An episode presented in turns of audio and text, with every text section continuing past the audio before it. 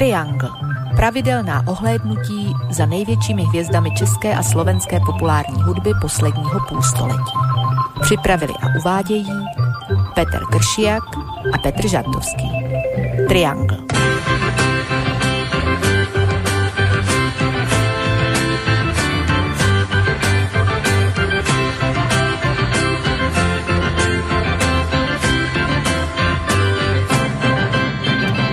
Tak známa zvučka, už aj v podstate pravidelný termín. Ak sa samozrejme nič nepredvídateľne nestane, tak práve prvý útorok v tom, ktorom mesiaci Presne toto je dnes opäť v platnosti a tak vítajte pri Triangli, to znamená bloku slova a hudby, ktorý je zároveň takou našou oázou na spomienky, aké si nemôžeme ani nechceme vytesnať zo svojich pamätí a môže byť, že v tom rozprávaní sa nájdú aj tí, ktorí si to, či už v premiére, alebo niekedy zo záznamu prepočujú. Tento raz to bude návrat číslo 11, venovaný v prvom rade samozrejme spevákovi, ktorý ale zažieril aj na tzv. striebornom plátne a stal sa tiež v poradí 21. obyvateľom Siene Slávy českej populárnej hudby. Hlavnou postavou bude dnes Václav Neckář, no a s prievodným slovom to doplnia Peter Kršiak, ktorý vás zdraví z Banskej Bystrice a vďaka spojeniu, ktoré dúfajme, že nám nebude robiť dnes žiadnu eh, galibu, tak po Skyblinke by vás mal pozdraviť aj Petr Žantovský. Tak já jsem zde, doufám, že jsem slyšet. Je ťa počuť, zatiaľ si sice niekde v úzadí, ale dôležité je, že si v našej blízkosti. Kde sa momentálne teda nachádzaš, lebo to nie je tradičné miesto tvojho pobytu? To není tradiční místo v žádném případě, eh, eh, aspoň do posud tedy v průběhu eh, vysílání Triangulu nikdy nebylo. Jsem na chalupě na Českomoravské Vysočině, je tady nesmírně špatný signál, koupil jsem si na cestě, která tady nezabírá vůbec, tak jsem si dal Skype do telefonu a mluvím z telefonu.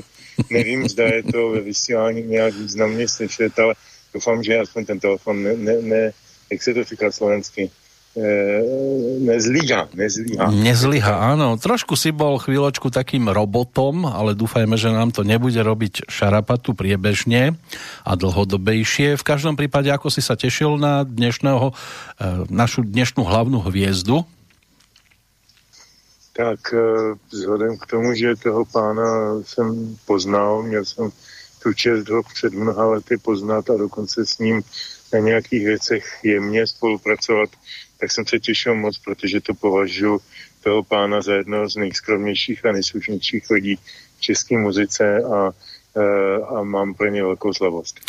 Svojím spôsobom som s ním mal tiež osobnú skúsenosť, nie jedenkrát, dokonca aj také malé spoločné vystúpenie a musím povedať, že ide naozaj o výnimočného človeka ktorý toho dokázal veľa aj teda po tej údobnej stránke, aj po tej ľudskej osobnostnej a Václav Neckář eh, teda bude našou dnešnou hlavnou postavičkou. Osoba, ktorá ale keď sa tak na to Petře pozerám, zrejme asi eh, z tvojho pohľadu, keď to porovnáme s tými predchádzajúcimi postavičkami, ktoré sme si tu takto mali možnosť v úvodzovkách rozpitvávať, asi je tam tých piesní, ktoré ty dávaš trošku bokom viacej v tom jeho repertoári. Ale tak to je pochopitelný, protože ten výběr je vždycky nutně subjektivní. Jako no, toto byl ten telefon, to jsem mluvám, to se nedá zrušit, to, to je SMS, to tam občas zazní. Uh-huh. E, tak, eh, tak ten výběr je vždycky subjektivní. U mnoha těch lidí, co už jsme, e, co už jsme si hráli, ať už to bylo, co já vím, Vladimír Myšík, nebo, nebo budeme hrát Pavola Hamela třeba příště, a podobně. Jako vždycky najdeš, najdeš řadu písní, které ti sednou, které jsou přesně podle tvého gusta a pak mnoho věcí, které si myslí, že ten člověk neměl třeba zapotřebí nebo, nebo ho vedli k tomu jiné důvody, eh, co já vím, sláva, peníze, všechno, všechno je lidské nic lidského nám není cizí. Takže jako ten Vašek samozřejmě natočil spoustu popových písniček, jimiž se proslavil, zejména u mladé generace v 60. letech, a v 70. letech se potom začal proměňovat v takového téměř až někdy šanzoniera, indie rockera a to už je období, který mě na něm zajímalo nejvíc. I když je pravda, že na konci těch 60. natočil pár písniček, který do dneška stojí za poslech, jako bude určitě ta dnešní první.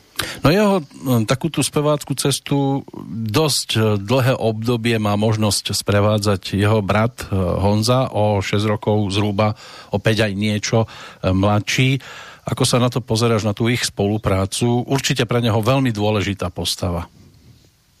Naprosto, protože Václav, jak já jsem ho poznal, není příliš prakticky naložený člověk.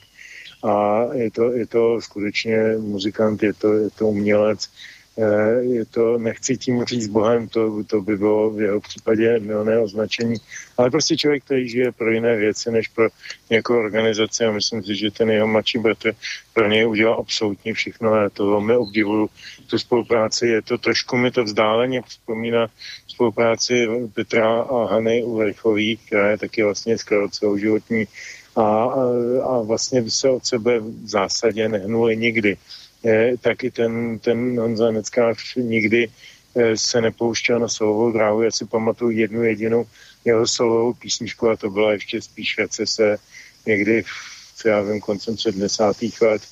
Eh, a jako ne, nepouštěl se do, do vlastních projektů, protože v tom Václavovi samozřejmě měl největší, největší poklad a bohatství, co mohl mít. Áno, ak ešte do toho nebudeme počítať aj tú spoluprácu s Evou Hurichovou na začiatku 80 rokov, ale to boli v podstate bacily, takže ako kapela boli sprievodní aj v prípade tejto speváčky a odniesli si aj nejakú tú cenu z Bratislavskej líry. Ako Vašek Neckáš e, registroval príchod svojho brata, to by sme si mohli hneď ešte pred prvou pesničkou pripomenúť. No tak ja som sa narodil vlastne na Žižkově 23.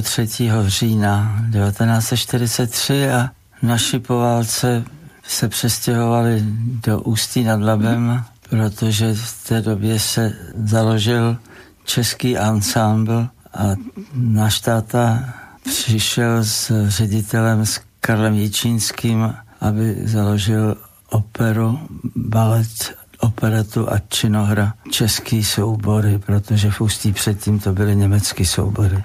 Já jsem byl v Reslovce číslo 34 na Klíši v Ústí nad Labem a v únoru, 11. února 1949 jsem čekal doma a sousedě říkali, máte bráchu.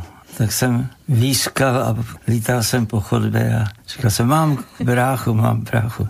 No a od té doby jsme vlastně pořád Áno, oni sú odvtedy v podstate e, spolu, nerozluční. Na tom Václavovi ja obdivujem jednu vec a to je jeho pamäť, jednak teda na tie termíny, dátumy, ale hlavne tá pamäť, čo sa týka textov, pretože on toho musel do tej hlavy dostať neskutočné kvantum. Tak samozřejmě to je ta známá věc, e, která se mu přihodila před těmi více jak deseti lety a mm, to byla ta mozková příhoda. To bylo v 2002, no. už 19 rokov je to. Už je to ježiš. To Letí to, no. Hrozné. Uh, to byla ta, ta příhoda mozková, která ho zbavila paměti, schopnosti komunikovat to, co jsme slyšeli, to už je po ní ten hlasový projev zcela světelně a je z něj znát e, sice jakési, jakousi pomalost a váhání, ale jako on eh, vlastní obrovskou pílí a neskutečnou péči eh, to dal všechno zpátky dohromady a, a to je další důvod k tomu, proč ho obdivovat. No ale obdivovat budeme tie nahrávky, které si ty pripravil, tak eh, prvá bude ešte zo 60 rokov. Vašek už mal na svojom konte v podstate niekoľko albumov, ktoré boli zbierkou singlov, ktoré boli ponúknuté na začiatku tej jeho kariéry, ale toto už bola trošku iná káva tak samozřejmě on měl, on měl v té době e, štěstí na několik e, takových okolností. V té době a ještě vlastně až do 80. let byla hodně eh, velká taková, taková hm, éra překladů cover verzí, jak se dneska říká, splavných zahraničních písniček a, a Václav Netkář měl v tomto ohledu velice dobrý vkus, nebo jeho, jeho poradci, či kdo mu vybíral repertoár, takže natočil eh, Lady Jane od, od Rolling Stones, natočil Susan od, od uh, Leonarda Kohena a řadu dalších velice vkusných písniček, ale jeho úplně největší a první hit tohoto druhu takového uh, už vyšinutého z té populární takové té vlny Jsem doktor Dám, Didám a Šalalalali a podobně, tak to byla písnička Nautilus a ta si myslím, že je do dneška věčná. A právě tá nám to všetko dnes otvorí.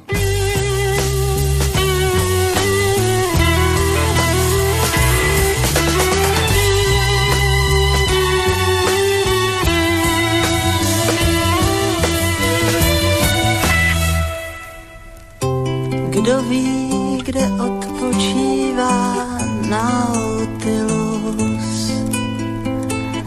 Kdo ví, kde skončil svoji dlouhou pouť? Kdo ví, kde naposled se potopil? A nikdy víckrát už nevyplul.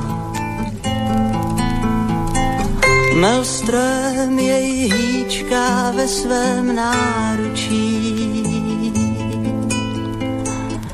a v něm hlavu plnou zázraků. Kapitán Nemo, když mi poručí,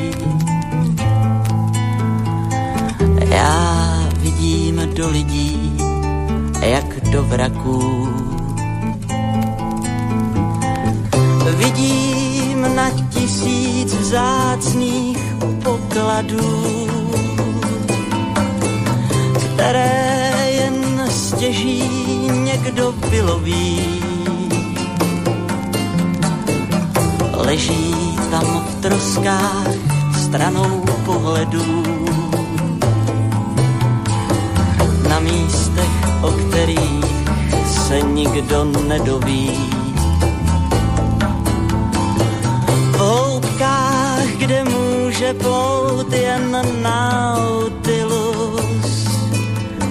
20 tisíc mil pod mořem myšlení. V rozkách vašich duší a na dně slz je poklad, který těžko někdo docení. Na den tak vypůjčit si na otilu Stačí mi všechny ještě zachránit a očistit od chaluch a od medus a chobotnic a nánosy bahna z nich odstranit a vzít tu trhlu s příbrem chovanou. A výkot klíčkem písní odemknout. Rozdávat lásku uvnitř schovanou. Až do dna a potom za stále plout projít se Atlantidou křížem kráš. Vyrvat času všechno, co nám zatajil. Najít staré mapy, bez nich se nevyznáš. Tam v krajinách svého mozku na chodbách žil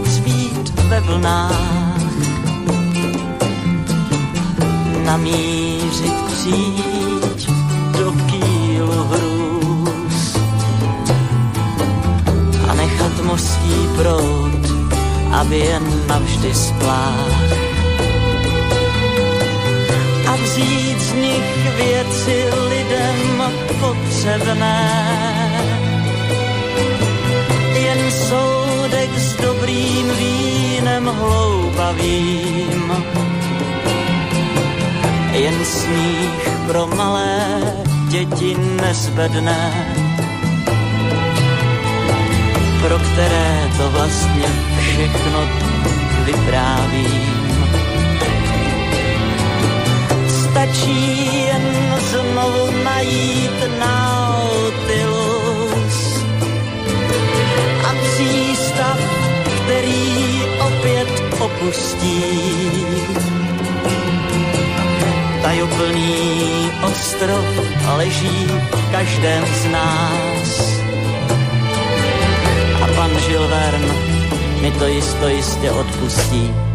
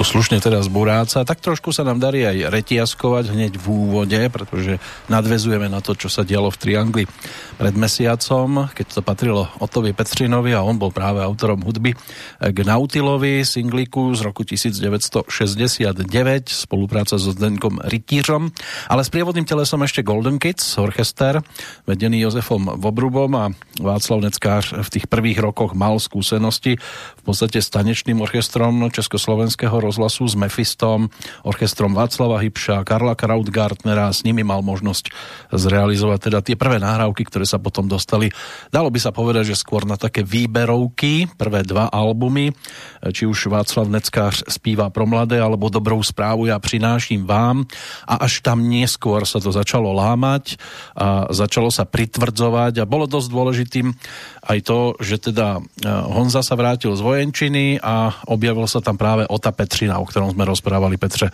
pred mesiacom.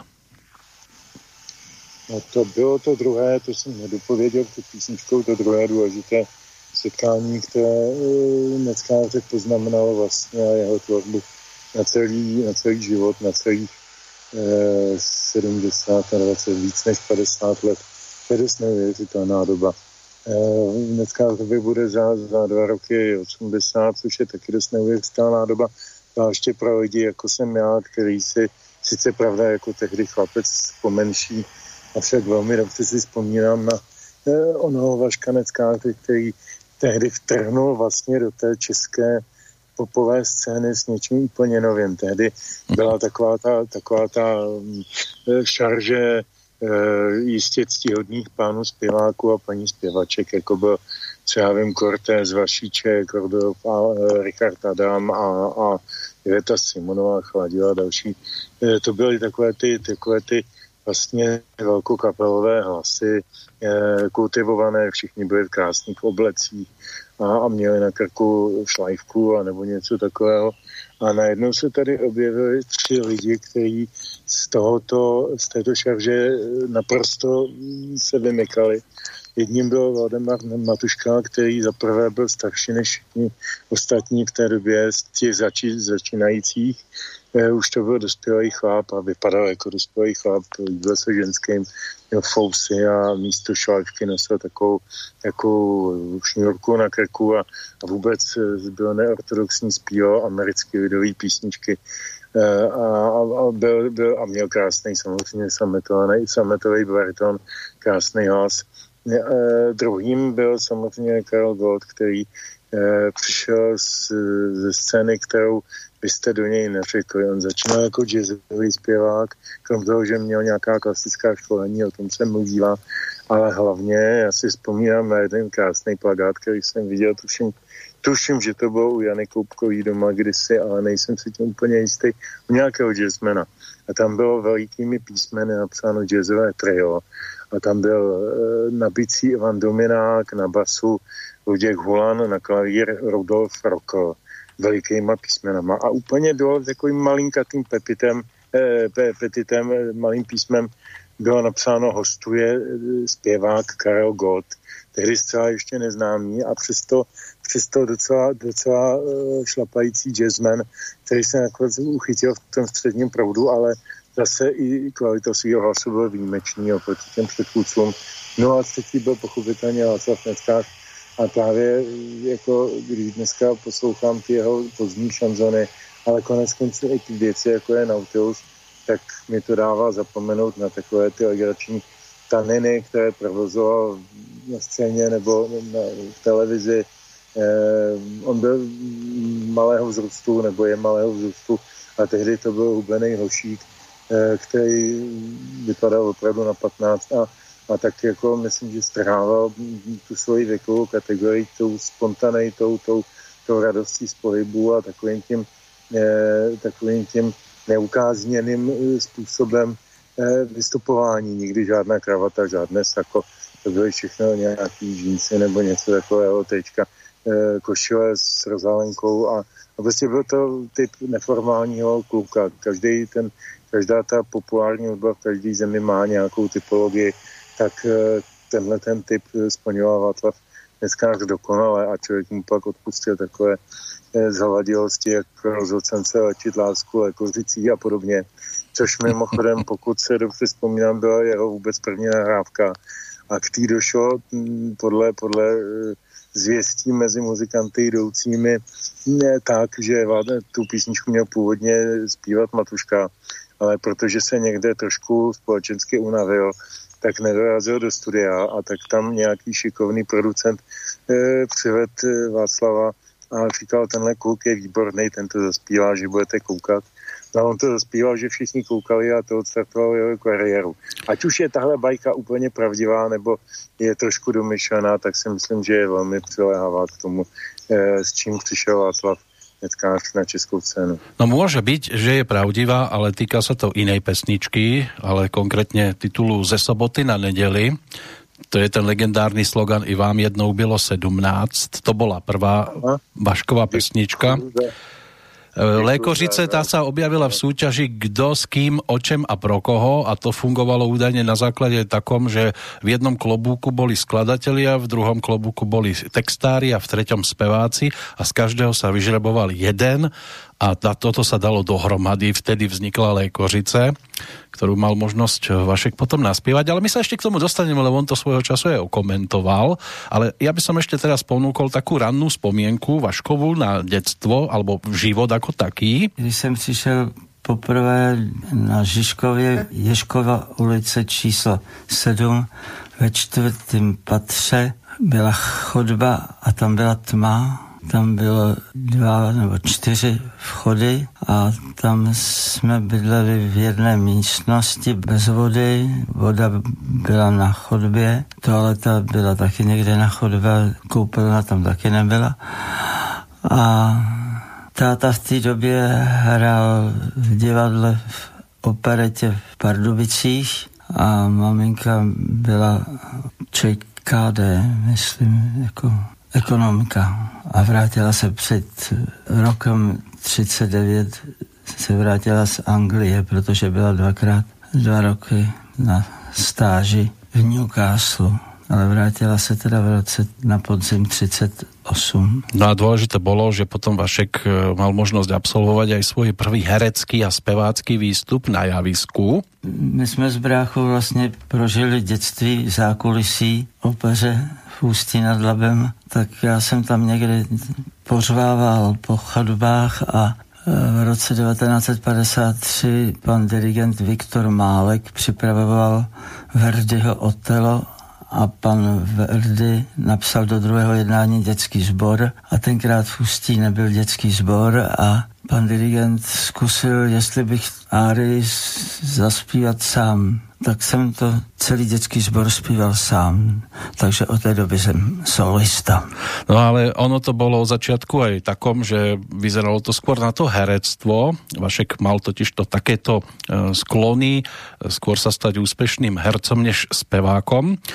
Ten jeho prvý herecký výstup v podstate teda poznáme, ale chcel študovať, iba že malo to různé peripetie, dokonca čtyřikrát sa pokúšal neúspešne dostať na Akadémiu muzických umení. Po základní škole jsem dělal SVVŠ, teda vlastně gymnázium v Ústí v Jateční ulici a po maturitě já jsem chtěl zkoušky na damu. Jednou, po druhý, po třetí, a po čtvrtý jsem dostal žloutenku a prošvihl jsem ten termín čtvrtý čtvrté zkoušky, no.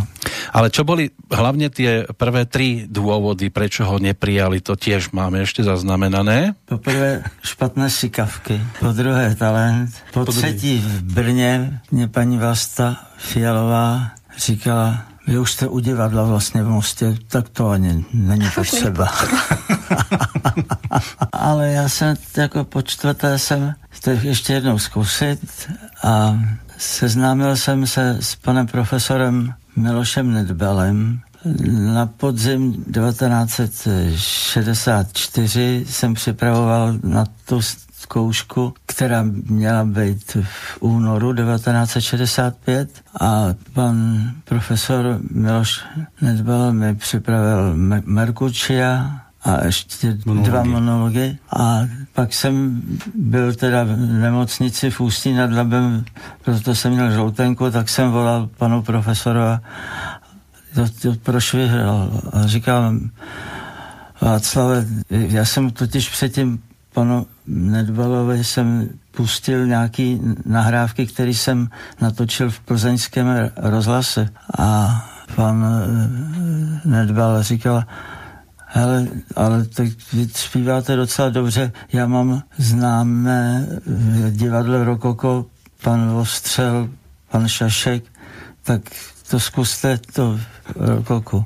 A tak eh, jsem dostal nabídku, pan dirigent Obruba mě poslal na zkoušení s točrem. Natočil jsem písničku I vám jednou bylo sedmnáct. A když jsem to natočil, tak pan dirigent šel ke klavíru a říkal, Václave, tady mám ještě jeden part a zahráli mi tu kytáru, jsem koupil kvůli tobě, tak to zkuste. No tak jsem to jednou jsem zaspíval, říkal, to je dobrý, bylo to nahraný a od té doby to byl šláger. No, bol to od tej doby šláger a dá sa povedať, že na čo Vašek v tom rannom období siahol, a nielen v rannom, tak to sa vydarilo, Petře tak určitě se to vydařilo, protože eh, tak jako sobitý talent na té scéně chyběl, to už jsem říkal a znovu to potvrzuju, eh, taky je to veliká píle. Ten člověk je neskutečně pracovitý a na, co, na čem pracoval, tak na tom pracoval velmi, velmi usilovně a poctivě. Takže to je zase taková, taková lehká uh, anomálie v našich krajích a luzích a hájích.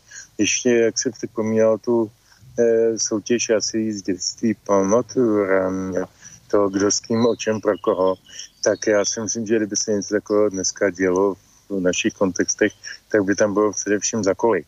Ale to tehdy se ne, ne, tak neakcentovalo. Škoda, mohl by to dneska někdo obnovit a asi bychom se dost divili a smáli. No, ale... Možno by byly aj maličké klobučiky, lebo sa to točí stále okolo tých istých mien. Právě ale, ale já myslím, že celkově i tohle to, o čem, o čem mluvíme, ta soutěž eh, vypovídala o tom, že ta doba byla veselější, že byla lehkomyslnější, že byla nápaditější, kreativnější. Konec konců i ta dvojice Šašek ostřel v rokoku, a nebo potom, eh, nebo potom samozřejmě Semafor, to byly prostě dílny, dílny mm, eh, takové takové radosti ze života. Když si vezmeš, že krátce předtím vlastně ještě všichni častuškovali a nosili šátky a, a montérky, jezdili na stavbě mládeže a recitovali debilní básně Pavla Kohouta, tak to najednou byla tak ukrutná změna, Eh, já bych ji datoval někdy kolem roku 57 a naší účasti na Expo, na Expo v Bruselu, protože my jsme tam tehdy přivezli a to, to já rád usazuju ty věci do kontextu. No to všechno totiž souvisí se všem. My jsme tam přivezli ten bruselský styl, ať už v architektuře nebo v designu a najednou se u nás začala vyrábět nejkrásnější eh, kabriolet v Evropě, ta stará Felicie. Začaly se vyrábět krásní trojuhelníkový konferenční stolky s tenkýma nožičkama jak z funkcionalismu.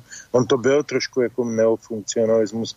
I ty stavby, jestli si někdo pamatuje, ten bruselský pavilon v Praze, který potom eh, skončil tak, tak smutně na dlouhou dobu. To byla přece nádherná funkcionalistická stavba. Jo? Z, tý, z, tý, z každého toho projevu eh, kreativního myšlení a činění čouhala radost nad tím, že je to, je to vlastně přímý čelní útok na to, co jsme žili, nebo co ta společnost žila předtím a je, myslím si, že symbolem toho je i ten netkář, protože on by v 50. letech zpívat prostě nemohl. Možná v tom sboru v eh, té opeře. Já mimochodem k té opeře jedna poznámka.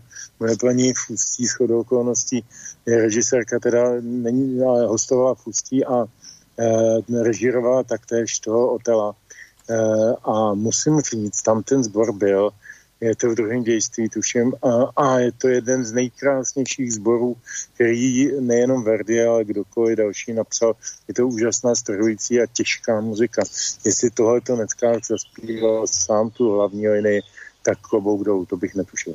No my ten klobuk dáme dole pred druhou nahrávkou, ktorá nás síce už bude ťahať pomaličky do tých 70 rokov, ale my sa slovne ešte po nej aj do 60 vrátime. V každom prípade pôjde o tento raz už cover verziu, ale jednu z tých, ktoré ty osobně môžeš počúvať. Eh, já osobně můžu, můžem počúvat eh, hodně, hodně Václavových eh, cover verzí. Nesnášel jsem akorát češ, český převod eh, písničky od tuším Smoky. Uh, Mydlového prince asi myslíš. Jako Mydlový princ, ano, mm-hmm. přesně tak. A to, to byla taková hodně odrahovačka. Ale, ale tohle, to, co si teď pustíme, je můj milovaný Leonard Cohen a, a jeho vlastně první velký hit Susan, který naspíval Václav dneska s neobyčej, neobyčejným citem. Je taky zajímavý si všimnout toho, že on jako jako tenorek eh, se ujal písně, kterou zpíval původně baritonista Cohen, eh, jak stárnul, tak mu hloubnul hlas a se dostal do basových poloh, ale rozhodně to byl prostě úplně jiný, typově jiný hlas, velmi silný, velmi dospělý a takový hodně niterný a ten Václav z toho udělal, uh, udělal úplně jiný, jiný skvost, ale taky skvost. No a tento singlik je stále ešte, čo sa týka sprievodného telesa, nahrávaný s orchestrom Golden Kids.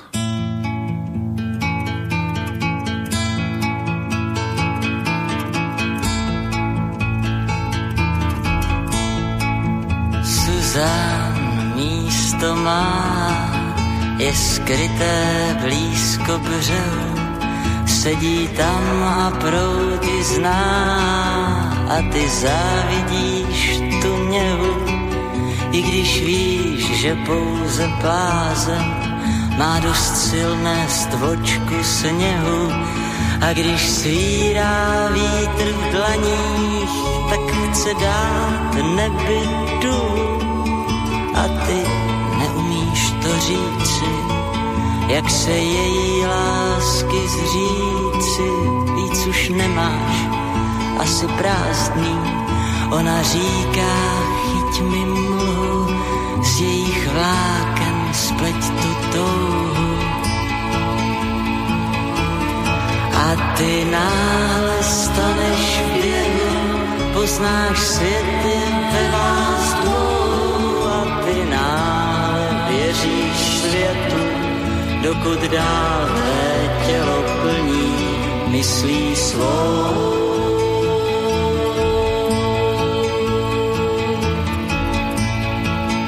Pan Ježíš byl jen lodník, mořem šel, měl suchou nohu, pak se dlouho na svět díval ze své věže v divném slohu a sám poznal se smutkem, utopením nepomohu, řekl, lidé budou mořem plout a myslel tím jen slzy a on sám to poznal brzy a nechal nám jen pár slov rizích nelidstvím, lidství s ničem. On zved nás přesto všechny kousek výš.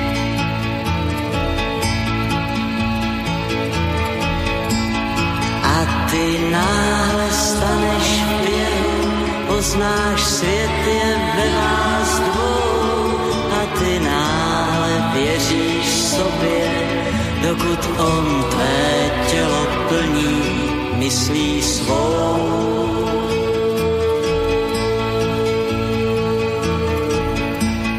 Teď Suzán dá ti dláň ve své skrýši blízko břehu, právě obléká ji řeka ve svou nekonečnou měhu a jak slunce stéká z nebe tisíc velkých kapek medu, jimi zlátne celý kraj a lodě plují do přístavu. Vidím spoustu lidí tančit, vidím zlaté děti ráno, jak nám chrání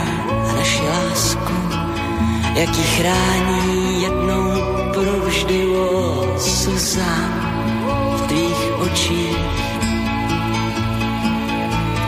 A ty náhle staneš v běhu, poznáš svět je ve vás dvou a ty náhle věříš v lásku, dokud ta tvé tělo plní myslí svou.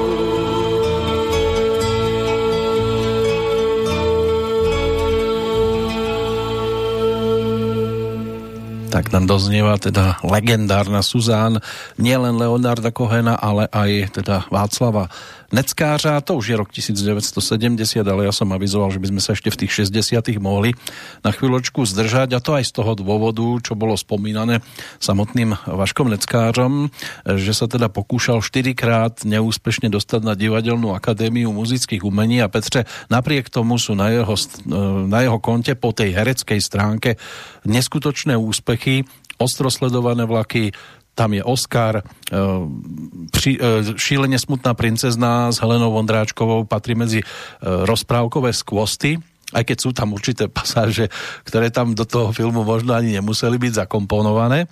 No a máme tam aj s Křivánkou na níti, čo je ďalší jeden z trezorových filmov, ale tiež jeden z unikátnych filmových titulov tak eh, on byl samozřejmě jako vzhledem ke své vizáži, ke svému, ke svému imidži nebo k tomu, jak vypadal, k tomu, jak působil, tak byl předurčen pochopitelně pro takové ty e, tiché zakřiknuté role, jako byl ten Miloš Roma počtu sledovaných vlacích a já myslím, že eh, to byla od eh, režiséra Jiří Mincla naprosto geniální, eh, geniální věc, že ho do toho obsadil, protože kdyby to hrál nějaký jakýkoliv běžný herec se se spoustou různých hereckých nešvarů a zlozvyků, tak by to jistě zahrál dobře, působivě, hezky, ale asi by to nedosáhlo na toho Oscara, protože na toho Oscara to dosáhlo, myslím si, hlavně kvůli tomu, tomu vlastně nehereckému výkonu eh, Vaška Neckáře. Eh, já bych ještě k tomu, k té, smutné princezně, já nevím, které pasáže máš na mysli. No konkrétně například ty automobily, automobily, čo tam jazdili a Charlie Chaplin, Lebo, lebo tá pasáž, mne to ide o to, že ten film bol komponovaný ešte do obdobia, keď neboli automobily a čo o Chaplinovi sa tiež ešte nemohlo ani len snívať a pozrime ho v rozprávke sa objavil. No jenže ta rozprávka byla e, taková, dneska by se řeklo hloupě postmoderní a to je pro tu pohádku velká urážka, tohleto slovo. E, ona tam zacházela přeci ze spoustou různých věcí, jako telefon a podobně, který patřil jakoby do, do jiné doby a ta, ta pohádka vlastně nebyla ze žádné doby, ta byla z té doby, ve které byla natočena. Tam přeci šlo o tu, o tu válku, o tu, o tu tupost těch, těch lampasáků a těch poradců a politiků a, a tak dál a tak dál. A v tomto ohledu si myslím, že to splnilo naprosto dokonale takový ten prvek zábavný a prvek, prvek občanský, abych tak řekl. Ano, ta tupost je nadčasová, žiaľ. No, bohužel, no. E, proto je možná taky do dneska tak oblíbená, protože e, je sehrána s obrovskou lehkostí, jak se tehdy umělo. Dneska všechny český plátky sedí na zadku a jsou strašně zatěžkaný a, a ty, ty herci v tom nejsou charismatičtí a, tak dále. A já nechci být, být jako, jako takový sentimentální hlupák, co vzpomíná na minulost a mě působí, ale, ale k té pohádce ještě jedna věc, to je strašně důležitá, eh, a to je muzika, že to je hudební pohádka, tam je asi 10 písniček nebo 12, já nevím teď přesně, a autorem těch písniček byl tehdy velmi mladý klavírista, jazzový klavírista Jan Hammer mladší, tedy syn Jana Hamra, eh, slavného, slavného jednoho ze zakladatelů českého jazzu po válce, a vlastně průchový zpěvačky, jazzový, výborný. A tenhle ten Hanzo Hammer mladší, eh, v podstatě já mám dojem, že to bylo ještě v průběhu natáčení toho filmu, eh, vzal rád do Ameriky, kde se velmi silně proslavil a, eh, a nahrával s lidmi jako John McLaughlin a Eh, a točil filmy hudební, eh, teda, eh, hudbu k filmům typu Miami Vice a, teda, teda asi bych si vydoloval za toho víc, ale fakt je ten, že to byl člověk, který byl už v té pohádce tak neskutečně talentovaný, když se vezmeš rytmický, harmonický, kontrapunktický věci, které tam používal, tak to byl naprostý novum pro českou muziku. Samozřejmě, že tam měl vliv ten jeho jazzový nerv, ale, uh, ale tu, tý, tomu filmu to pomohlo, určitě mu to dodal velký další rozměr. No ale keď sa pozrieme ešte na tých skřivánkov, tam Vašek toho tiež veľa nenarozprával, skôr bol takým mlčanlivým zalúbencom. A keď sa potom objavil po rokoch, lebo ten film bol hneď samozrejme automaticky do trezoru daný, aj vďaka tomu pre súdruhov nie príliš vhodnému obsahu, tak ho pozvali do Berlína na festival a nechceli veriť, že ten, kto tam prišiel, že je tým hercom z toho filmu po rokoch. Tak samozřejmě, že se, že se ty, ty, ty, eh, proměny projevují a tady šlo o eh, tady šlo o nějaký rozptyl nějakých 20, 20 let a to samozřejmě s člověkem na co udělá, hmm. ale, ale tedy i s Václavem Neckářem, ten jako opravdu eh, několikrát v životě změnil image z různých důvodů a z různými důsledky. Jeden z těch důsledků už jsme jmenovali na začátku a to byl, to byl prostě určitý životní styl eh, v těch, řekněme, prvních letech milénia nebo na přelomu milénia, kdy měl trošinku možná i tvůrčí problémy a a jeho desky se tak neprodávaly a byl jakoby přehlušen různými mladými přicházejícími a tak dále. Konec konců tenhle problém přišel vlastně v té době asi všichni zpěváci téhle generace a taky Karol Gotovi to taky trvalo velmi dlouho, než se znova dostal do těch kolejí, eh, ve kterých býval jako, jako jedničkou. Co se týče no, tam je, tam je velký problém a rozdíl oproti třeba roztřesovaných vlaků. Ty vlaky měly jasnou naraci, jasný příběh, milostný, navíc ještě, navíc ještě ten protiválečný osten a taková ta, eh, ta souhra všeho toho dohromady eh, geniálně skomponovaná Menclem eh, si samozřejmě toho skoro zasloužila třeba i třikrát, jo, ale, ale skřivánci už jsou takový hodně, řekl bych, rozpitý pokračování, nepokračování je to daný tím, že i v, v tomto případě byl autorem předlohy Bohumil Hrabal, jenže to už bylo v době, kdy se Sledovaný vlaky byla je taková jako hodně unikátní věc v jeho díle, že to bylo opravdu byla povídka s příběhem a s jasnou, s jasnou příběhovou dikcí, ale většina jeho ostatních knížek je taková jakoby spíš historkovitá, žvaně, taková trošku žvanivá, trošku, trošku taková lidový folklor braný z restaurace nebo, nebo i, z těch, i z těch staveb a z těch, z těch ponižujících situací, které v 50. letech i on sám zažíval. Takže, takže eh, to v podstatě vsázel, jako vytvořil si svůj vlastní literární styl, který, jak potom ukázali třeba filmy jako slavnosti ženek, tak je nescela převoditelný na, na to filmový plátno, takže tím ten film trošku utrpěl. Ešte by som sa chcel vrátiť eh, k rozprávke Šílene smutná princezná, pretože tam vystúpila aj postavička, ktorú sme už spomínali aj pred pesničkou a to konkrétne teda Darek Vostřel. Ja som raz videl aj jeho moderovanie jedného zo Slávikov, tuším, že za 69. rok to bolo, alebo 68. On bol úžasný ako moderátor. V tejto rozprávke si zaspieval ako Y tú legendárnu pesničku s Jozefom Kemrom Kujme, pikle, pikle, kujme. Z tvojho pohľadu, nakoľko to bola dôležitá postava pre spevákov v tých 60 rokoch? Určitě velice moc, protože vedl ta hudební, ty hudební scény eh, a, a byl jedním z těch talent scoutů, jak se říkává v Americe a eh, dostal na scénu lidi, kteří by se tam třeba za jiných okolností nebo bez něj bez něj nedostali. Blbý, blbý potom měl období po roce 69, eh, zmizel vlastně z těch viditelných, eh, viditelných pozic televize a tak dále, patrně z politických důvodů a skončil, pokud vím, jako moderátor v kabaretu u Fleku eh, v 80. letech, ale tam jsem ho nikdy neviděl, nebo tam jsem nechodil, to bylo to bylo tak drahý, že to bylo jenom pro Němce západní takže tam běžný Pražan moc ne, ne, nezavítal. Ale, ale každopádně ten, ten eh, jeho osud eh, je trošku taky zrcadlem té doby a pro mě té doby, kdy i z člověka, který, eh, který má řadu neobyčejných talentů, můžou udělat nakonec kašpárka na níti. No on bol údajne teda zbavený funkcie riaditeľa v divadle Rokoko v 70. roku, potom neskôr bol ten herecký súbor aj rozpustený a on sa snažil aj pod pseudonymom písať scenáre. E, podielal sa napríklad na jazykovej, jazykov, javiskovej prezentácii e, spevákov, hlavne teda práve Václava Neckářa, no a neskôr vystupoval v zájazdových predstaveniach Jiřího Sováka, spolupracoval s Ivetou Simonovou a po 89. keď už to nebolo bolo zdravotne u neho príliš ideálne, tak e, bol hosťom na koncerte Valdemara Matušku, keď sa vrátil teda z tej emigrácie. Takže ho bolo vidieť až teda do toho jeho odchodu v roku 1992. Ale prišiel mi ako postava, keď som ho videl aj v tej pozícii moderátora, že tak toto je človek naozaj na pravom mieste.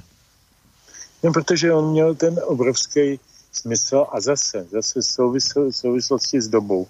Eh, on měl obrovský smysl pro jazykový humor, pro eh, situační, eh, situační humor, pro takové to lehké improvizování a vyvádění třeba i některých hostů z míry a podobně a náramně si to užíval.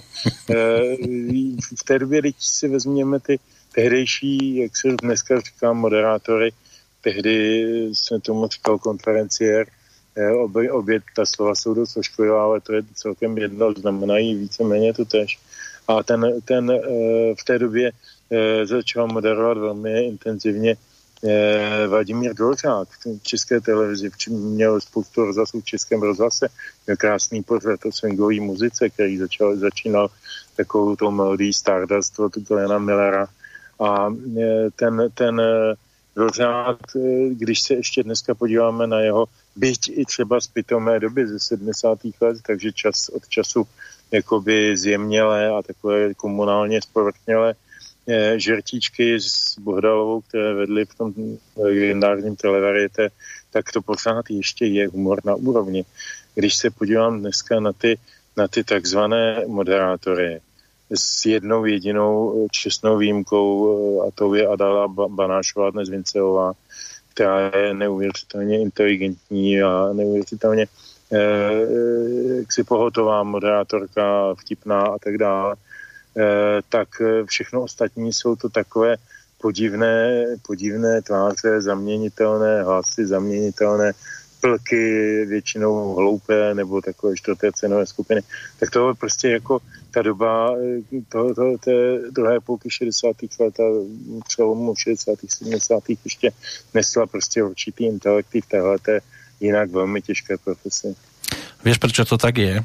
Na to je jednoduchá odpověď. My jsme byli rozmaznávaní kvalitou.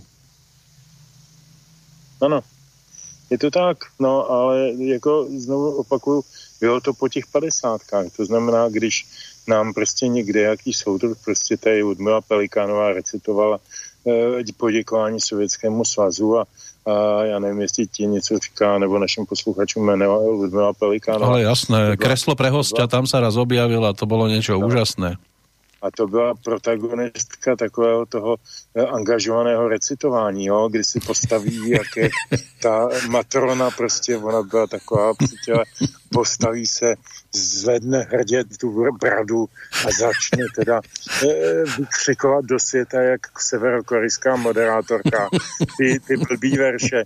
No a, a to byla strašně významná soudružka, ty si se všichni báli, protože, protože mohla rozhodovat o sudech mnoha lidí, ale to sem nepatří. Fakt je ten, že to, to byla dost výjimka a to byl, to byl takový ten relikt těch 50. let. V těch 60. ono to zase souvisí s tím, jaká literatura se k nám překládala do Čech i do slovenštiny, do češtiny, do slovenštiny, jaká muzika se najednou hrála v rádích, že tam najednou zpíval Pavel Bobek anglicky Oh Boy, nebo, nebo mm, další, další eh, tehdy začínající rock'n'rollový zpěváci Mickey Volek, já nevím, Olympic, kde, kde kdo. Eh, a, a najednou, najednou se svobodně zdýchalo a v svobodném dýchání se taky svobodně myslí a když se myslí ta, a když na to člověk má, tak, eh, tak se domyslí pravděpodobně docela i chytrých věcí a to byl příznak té doby. No ja si niečo vybavujem, že ona raz tam začala rozprávať o nejakom bielogvardejcovi, ale to bolo z jej strany tak precítené, že to, to ani viac už nešlo precítiť. No tak já myslím, že si tím nahrazovala jiné city nebo pro prožitky, které, které jí absentovaly v životě, ale to zase nechci být osobní. Jasné. Tak Ludmila Pelikánová tiež sa dostala do dnešnej relácie o Vaškovi Leckářovi. Kto vie, čo vchádzalo jej do snov, ale čo vchádzalo, alebo mohlo vchádzať do snov tej lásky, o ktorej bude vyspevovať o chvíľočku, opäť v jednej cover verzii s textom Zdenka Rytířa, tak to sa dozvieme pri návrate do roku 1973. To už bola kapela Bacily v jeho blízkosti. E, než to začneme rozpitvávať, čo k pesničke povieme? Já k ní povím jenom jedno. E, byla to asi úplně první písnička, e, kterou, při který jsem zaznamenal, že Václav Neckář je výborný zpěvák a ty, ty takový to jeho poskakování televizní, to mě dětství nechávalo zcela chladným a nezajímalo mě, i když jsem si uvědomoval, že je to jiná estetika než ta předchozí, jak jsem říkal, ale tahle písnička to byla prostě pecka. A komu někdy bylo těch 17, teď bylo v jiný písničce, tak prostě si to nese celým svým životem, pokud to slyšel v té době, kdy mu bylo, začalo být nějakých těch nás a, a už si to já myslím, že ten text je naprosto fenomenální. A fenomenálne to zostáva aj po tých 48 rokoch.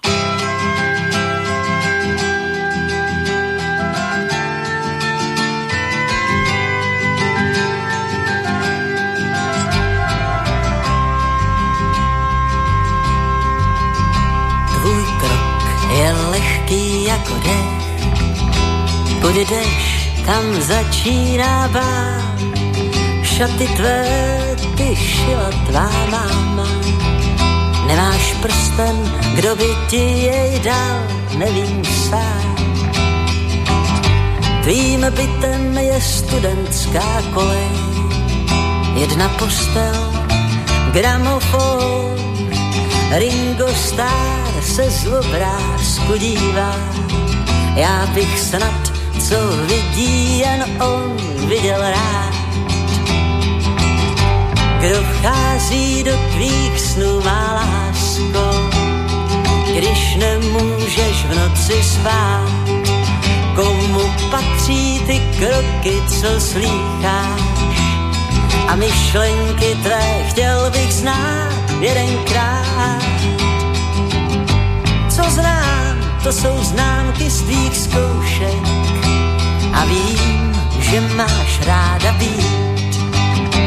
A líbí se ti Salvator Dalí, jen pro lásku chtěla vyzžít, milovat.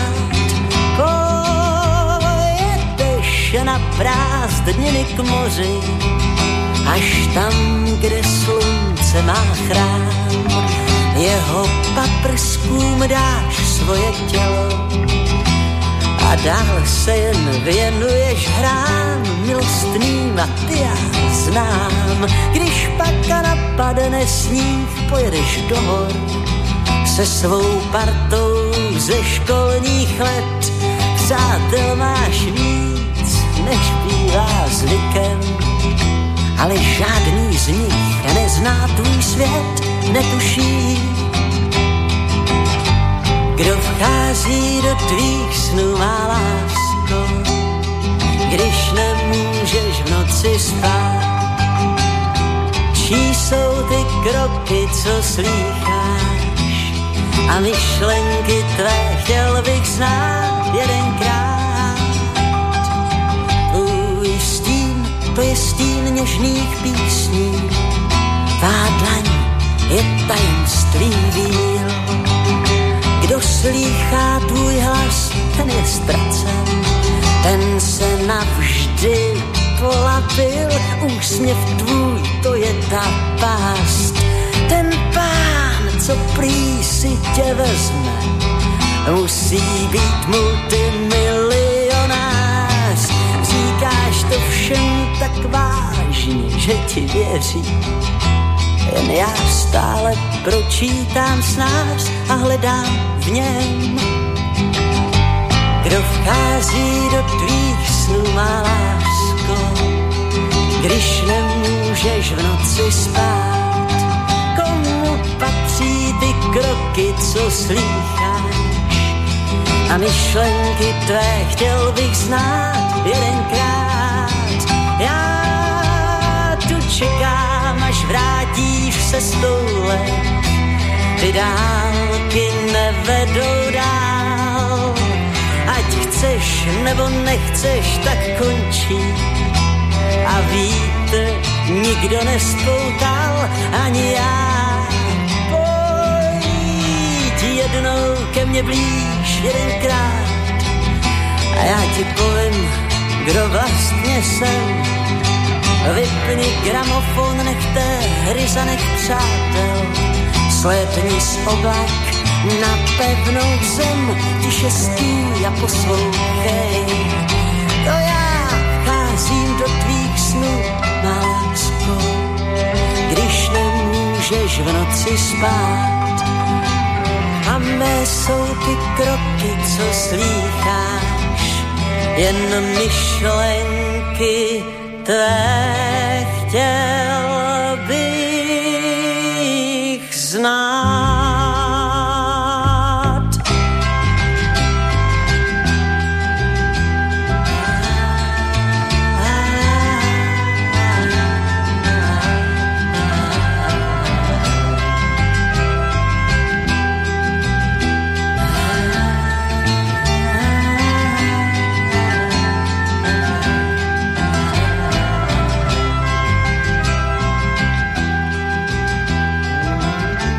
to nám pomaličky doznieva ďalšia z balád v podaní dnešnej hlavnej hviezdy Triangla, Vaška Neckářa, pesnička, ktorú spopularizoval celosvetovo pôvodne Peter Sarstedt. Na ňo sa môže spomínať v tomto roku obzvlášť, keďže 10. decembra úplne 80 rokov od narodenia v Dili. To bol anglický spevák, populárny teda hlavne na konci tých 60 rokov, keď sa jeho štýl spájal teda s pesničkárstvom práve tohto typu. Ale my sme počúvali samozrejme tú českú verziu Václava Neckářa a v podstate už aj jeho brata Honzíka, ktorý sa tam objavil v pozícii člena skupiny Bacily a neskôr teda bol tým lídrom, keďže aj Ota Petřina sa v tejto pozícii pohyboval, ale mal tam rôzne tie zákazy a stiahol sa do štúdia, tak potom to viedol práve Honza Neckář. On pôvodne chcel údajne študovať e, klávesové nástroje, ale bola tam nejaká žltačka a po chorobe, keď sa vrátil, tak e, vyštudoval hru na violončelo, na klarinet a aspoň teda mal možnosť napísať notové záznamy pre rôzne celé orchestre, keď bolo treba pesničku zaranžovať, aby to znelo krásne. Nakoľko ako muzikant pre teba, Petře, je Honza Neckář nepostrádateľný? Pre Váška myslím teraz konkrétně. No, samozřejmě. Uh, už i protože jsme skonstatovali těch dalších spoluprací nebo solových akcí bylo v jeho případě málo. Uh, ten, ten, uh, ta nepostradatelnost je v té, a teď to řeknu slovem, které by mohlo znít divně, ale je přesné, v té služnosti. On se nevy, ne, ne, nechtěl vyčnívat. To byl takový trošku opak Mariana Vargy, který hrál na sebe, hrál za sebe, vlastně hrál jakoby sám, i když za ním byli další muzikanti. Eh, důležitý byl on, a teď to nemyslím ve zlem, v žádném případě. Nakonec měli jsme ho tady v Triangu taky a, a zaznělo na jeho, téma, na jeho konto hodně pochvály a, a chvály.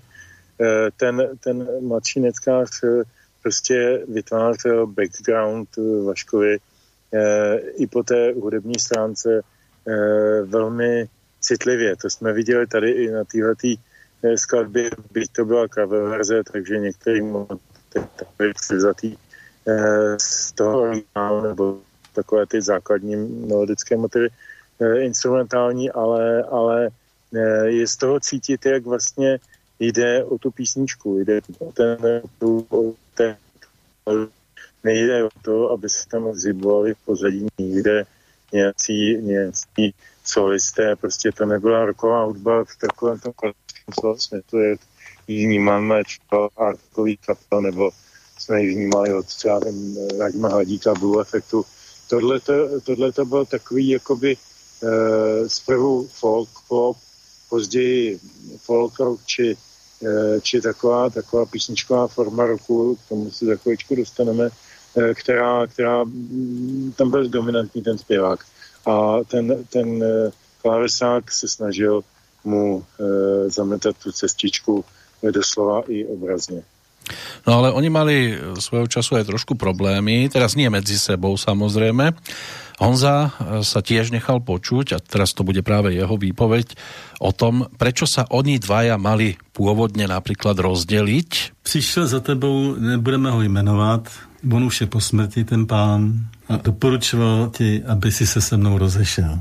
To bylo taky potom, co mě zatkli ve všetatech, když bylo výročí Jana Palacha. Mimochodem, Jan Palach byl jenom o půl roku starší než já, takže to je vlastně naše generace. A tam prostě jsem měl záznam, že jo, No a už to šlo na agenturu do Ústí, kde jsme byli a už prostě se rozjeli záležitosti a, a Vaškovi bylo doporučeno, aby prostě si našel něco, něco jiného.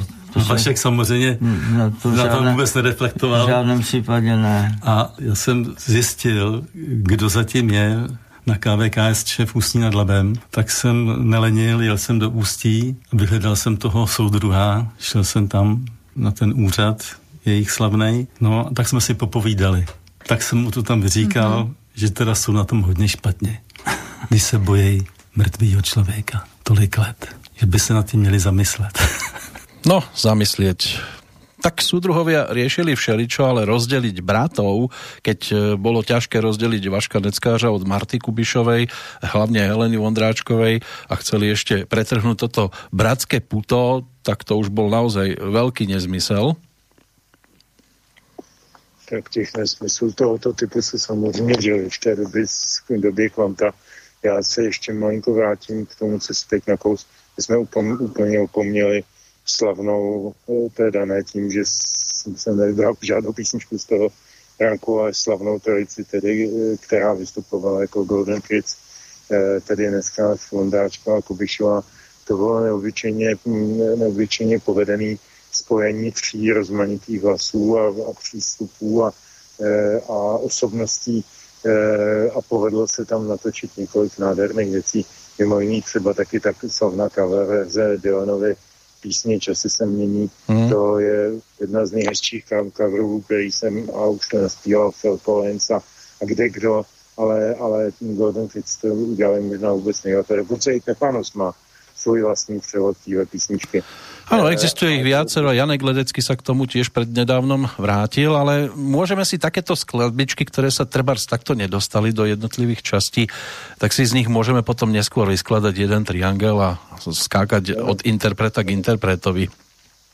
Uh, ale ne, prosím tě, abychom pouštěli třeba desetkrát ze sebou, časy se mění.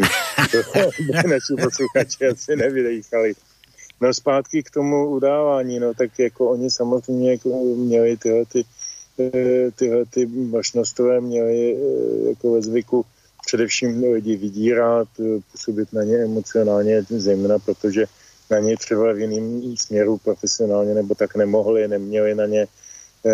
Proto se taky kolem některých zpěváků objevovali manažeři, kteří to třeba měli tam nahoře o něco lepší. Nevím, jestli je to ten, koho teď v okom, teď v Eh, kolem Václava Necká se leta eh, pohyboval Hanuš Bunzel, což byl vynikající manažer a taky teda nežije už. A ten mu taky z které dveře otevřel a myslím, že to byla pro jeho kariéru docela přínosná postava. E, ale mm, jak říkám, no prostě kolem, kolem řady kapel, který chtěli existovat oficiálně a nechtěli jít do podzemí za těmi plastiky a spol, no tak prostě bylo nezbytný musí hrát nějakého vetla.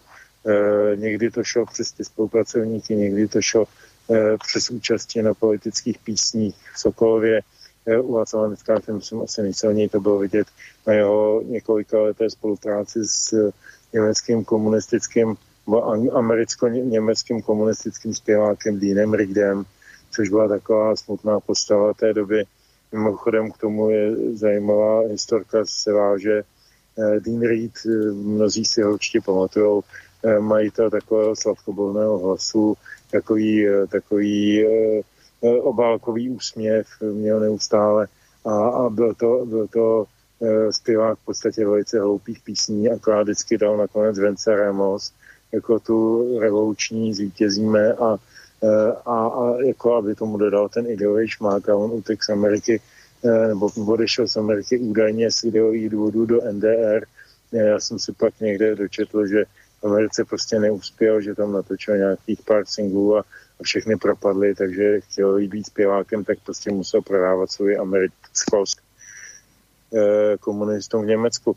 No a ten, s tím tím Dýnem Ridem Vašek dneska nějakou dobu vystupoval, dokonce, dokonce jsem je viděl i v Lucerně na koncertě a ten Dean Reed jakoby vedle něj trošku ožil, eh, protože s něčím tak, eh, tak eh, řekl bych, nepředpojatým a, a ne, ne, ne, nepředvádivým, abych tak řekl, jako je Netcast. Prostě vedle něj se těžko mohl někdo stavět do role nějakého, nějakého bojovníka za socialismus.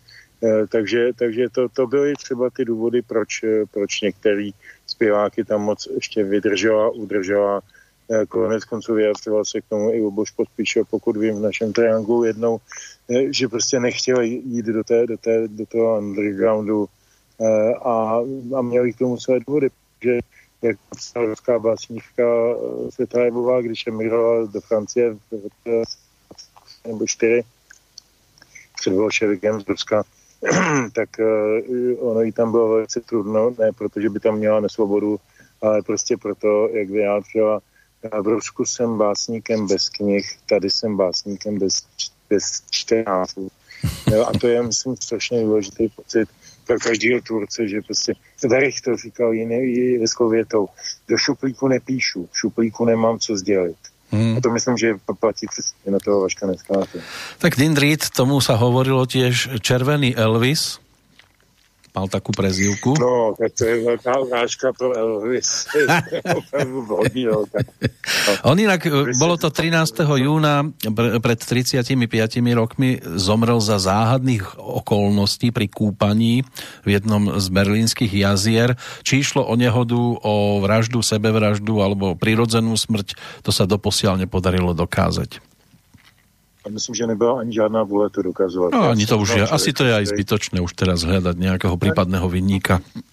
Jasně, ale jenom taková drobná ještě mm, přípodotek, když už tady vyprávíme historky, tak znal jsem člověka, který se hodně pohyboval v zahraniční politice český a, a měl styky i e, s různými službami spravodajskými a tenhle ten člověk se pohyboval docela často na různých eh, bakanálích takových těch komunistických eh, organizací typu Světová rada míru a podobně. A v té době, v těch 80. letech, byl předsedou té Světové rady míru eh, jistý soudruh Romeš Chandra, byl to Int, myslím, původem, a už byl star a soudruzi se rozhodli, že ho vymění za někoho mladšího. A e, tu se vynořil Dean Reed a velice silně usiloval o tuhle funkci, intrikoval prý velice zdatně a e, pointu to mělo v tom, že se nakonec utopil. Jestli to bylo kvůli té funkci a byla tam jiná hra rozehrána, to hmm. dneska nikdo neví, ale důležité. No ale keď sme pri tých historkách, tak aspoň jednu takú zábavnejšiu by sme si mohli pripomenúť. Opäť bude rozprávať Honza Neckář, e, ktorý inak to viackrát potvrdil, že na tom výslní on až tak veľmi nepotreboval byť e, v stredobodom pozornosti, skôr jeho brat a ten bol populárny aj v tej Nemeckej demokratickej republike. No a kedy sa im hodilo, že sú slávni, tak o tom nasledujúca ukážka. No já si vzpomínám třeba v NDR, když jsme jezdívávali, tak e, třeba se stalo, že jsme jeli z eh, Friedrichstadt Palastu do, do hotelu a už, už se smrákalo a tam už měli povinnost uh, svítit, jo, tím, co tady ještě ne, uh-huh. že, že se svítilo celý den, ale tak jsme měli rozsvíceno a najednou nás na Friedrichstadt, na, na, jak se jmenuje ta ulice, no, na ní podstatná hlavní, no, tak uh, nás zastavili a Bratr vytočil okýnko a řekl, a krokodýl Teofil. no a už vůbec zapomněli na to, že nesvítíme. a nechtěli autogramy, takže, takže někdy se to hodí, ano. Ano, tak to se to hodilo. To byly jinak slova z nášho vysílania 5. decembra 2018. Bratia Neckářovci sedeli tu v Banskej Bystrici v štúdiu, čo bolo veľmi príjemné zistenie že teda sú naklonení aj takýmto návštevám, tak práve z nášho živého vysielania sme si vypočuli tento úryvok. No a jedna men, jedno meno, ktoré tu nezaznelo, ale to by mohli rozobrať po pesničke. To je Zdeněk Rytíř. Myslím si, že dosť dôležitá postava nie len pre Vaška Neckářa, pre mnohých interpretov a zaslúži si tiež takú osobitú zmienku. Ale to až teda potom, čo si vypočujeme pesničku, e, ktorá sa dostala aj na album Tomu, kdo nás má rád a z toho dôvodu, že teda Zdeněk Rytíř je v tomto prípade nielen textárom, ale aj skladateľom tejto pesničky. Petře, pre teba dosť dôležitý titul? Nejenom pro mě. Eh, já si vzpomínám, jak tehdejší časopis Melodie, eh, který v těch 70. letech měl poměrně vysokou úroveň eh, odbornou, vedle toho, že tam tu a tam byla nějaká ulitba tomu komunismu, ale jinak tam, tam opravdu ta kvalita těch příspěvků byla hodně dobrá. A, a kvalita názoru doporučujícího kvalitní muziku byla taková, že se dala vzít doslova do písmene a já si vzpomínám, že vlastně poprvé jsem o té desce slyšel právě nebo četl v té melodii, kde psali, že prostě se Vašek Neckář najednou eh, vzdálil těm eh, písničkovým, těm singlovým polohám, ať už byly dobrý nebo byly eh, méně dobrý, ale prostě najednou udělal vlastně konceptovaný koncepční album, který mi pomáhal dávat dohromady právě Ota Petřina a všichni ti, které jsem jmenoval. A mm, na tom albu Eh, já mám, eh, já mám velmi rád písničku, eh, která se jmenuje Život, ale vybral jsem pro tento případ jinou a mm, myslím si, že hodně výstižnou pro, pro pocitování té tehdejší doby. Tak si ju pojďme vypočuť.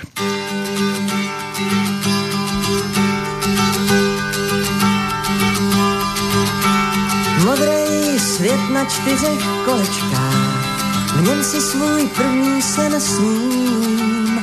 Modrý svět na čtyřech kolečkách je první věcí, kterou vím. Nade mnou stojí táta a máma, první lásky už mám. Nade mnou stojí táta a máma, to jsou první lidi, který znám. Pak jednou přijde teta na návštěvu k nám, hochu, z tebe voják musí být. Pak jednou přijde teta na návštěvu k nám a já se zrovna zkouším postavit. A poprvé jsem šel dneska do školy a poprvé jsem dívku políbil a poprvé jsem vyznal dívce lásku svou a hned na poprvé jsem si ji zalíbil. Jo, všimněte si to, že poprvé jen jednou, jen jednou tento svět. Všimněte si to, že poprvé je zároveň taky naposled. A pak už to jede jako po másle, kolikrát pozdě do práce jdeš, pak už to jede jako po másle. A můžeš proti tomu dělat, co chceš. Polikáš spoustu prášků pro spaní, svojí oblíbenou knížku čteš, polikáš spoustu prášků pro spaní a přesto přeze všechno neusneš. Až jednou se k tý velký ráně přichystáš, co otřesa převrátí svět. Až jednou se k tý velký ráně přichystáš, tak začnou ti už svíčky rozsvěcet. Jo, proč dáváte mi ty svíčky k posteli? Teď zrovna, když jsem v nejlepším byl. Proč dáváte mi ty svíčky k posteli? Teď zrovna, když jsem všechno vyřešil. Jo, všimněte si to, že poprvé jen jednou, jen jednou tento svět.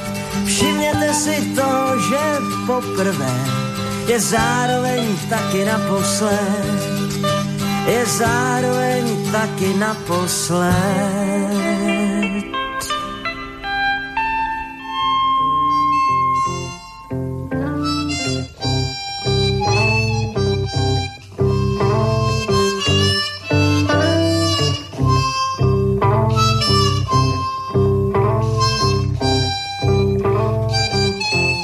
Tento harmonikový záver patrí pesničke s názvom Život.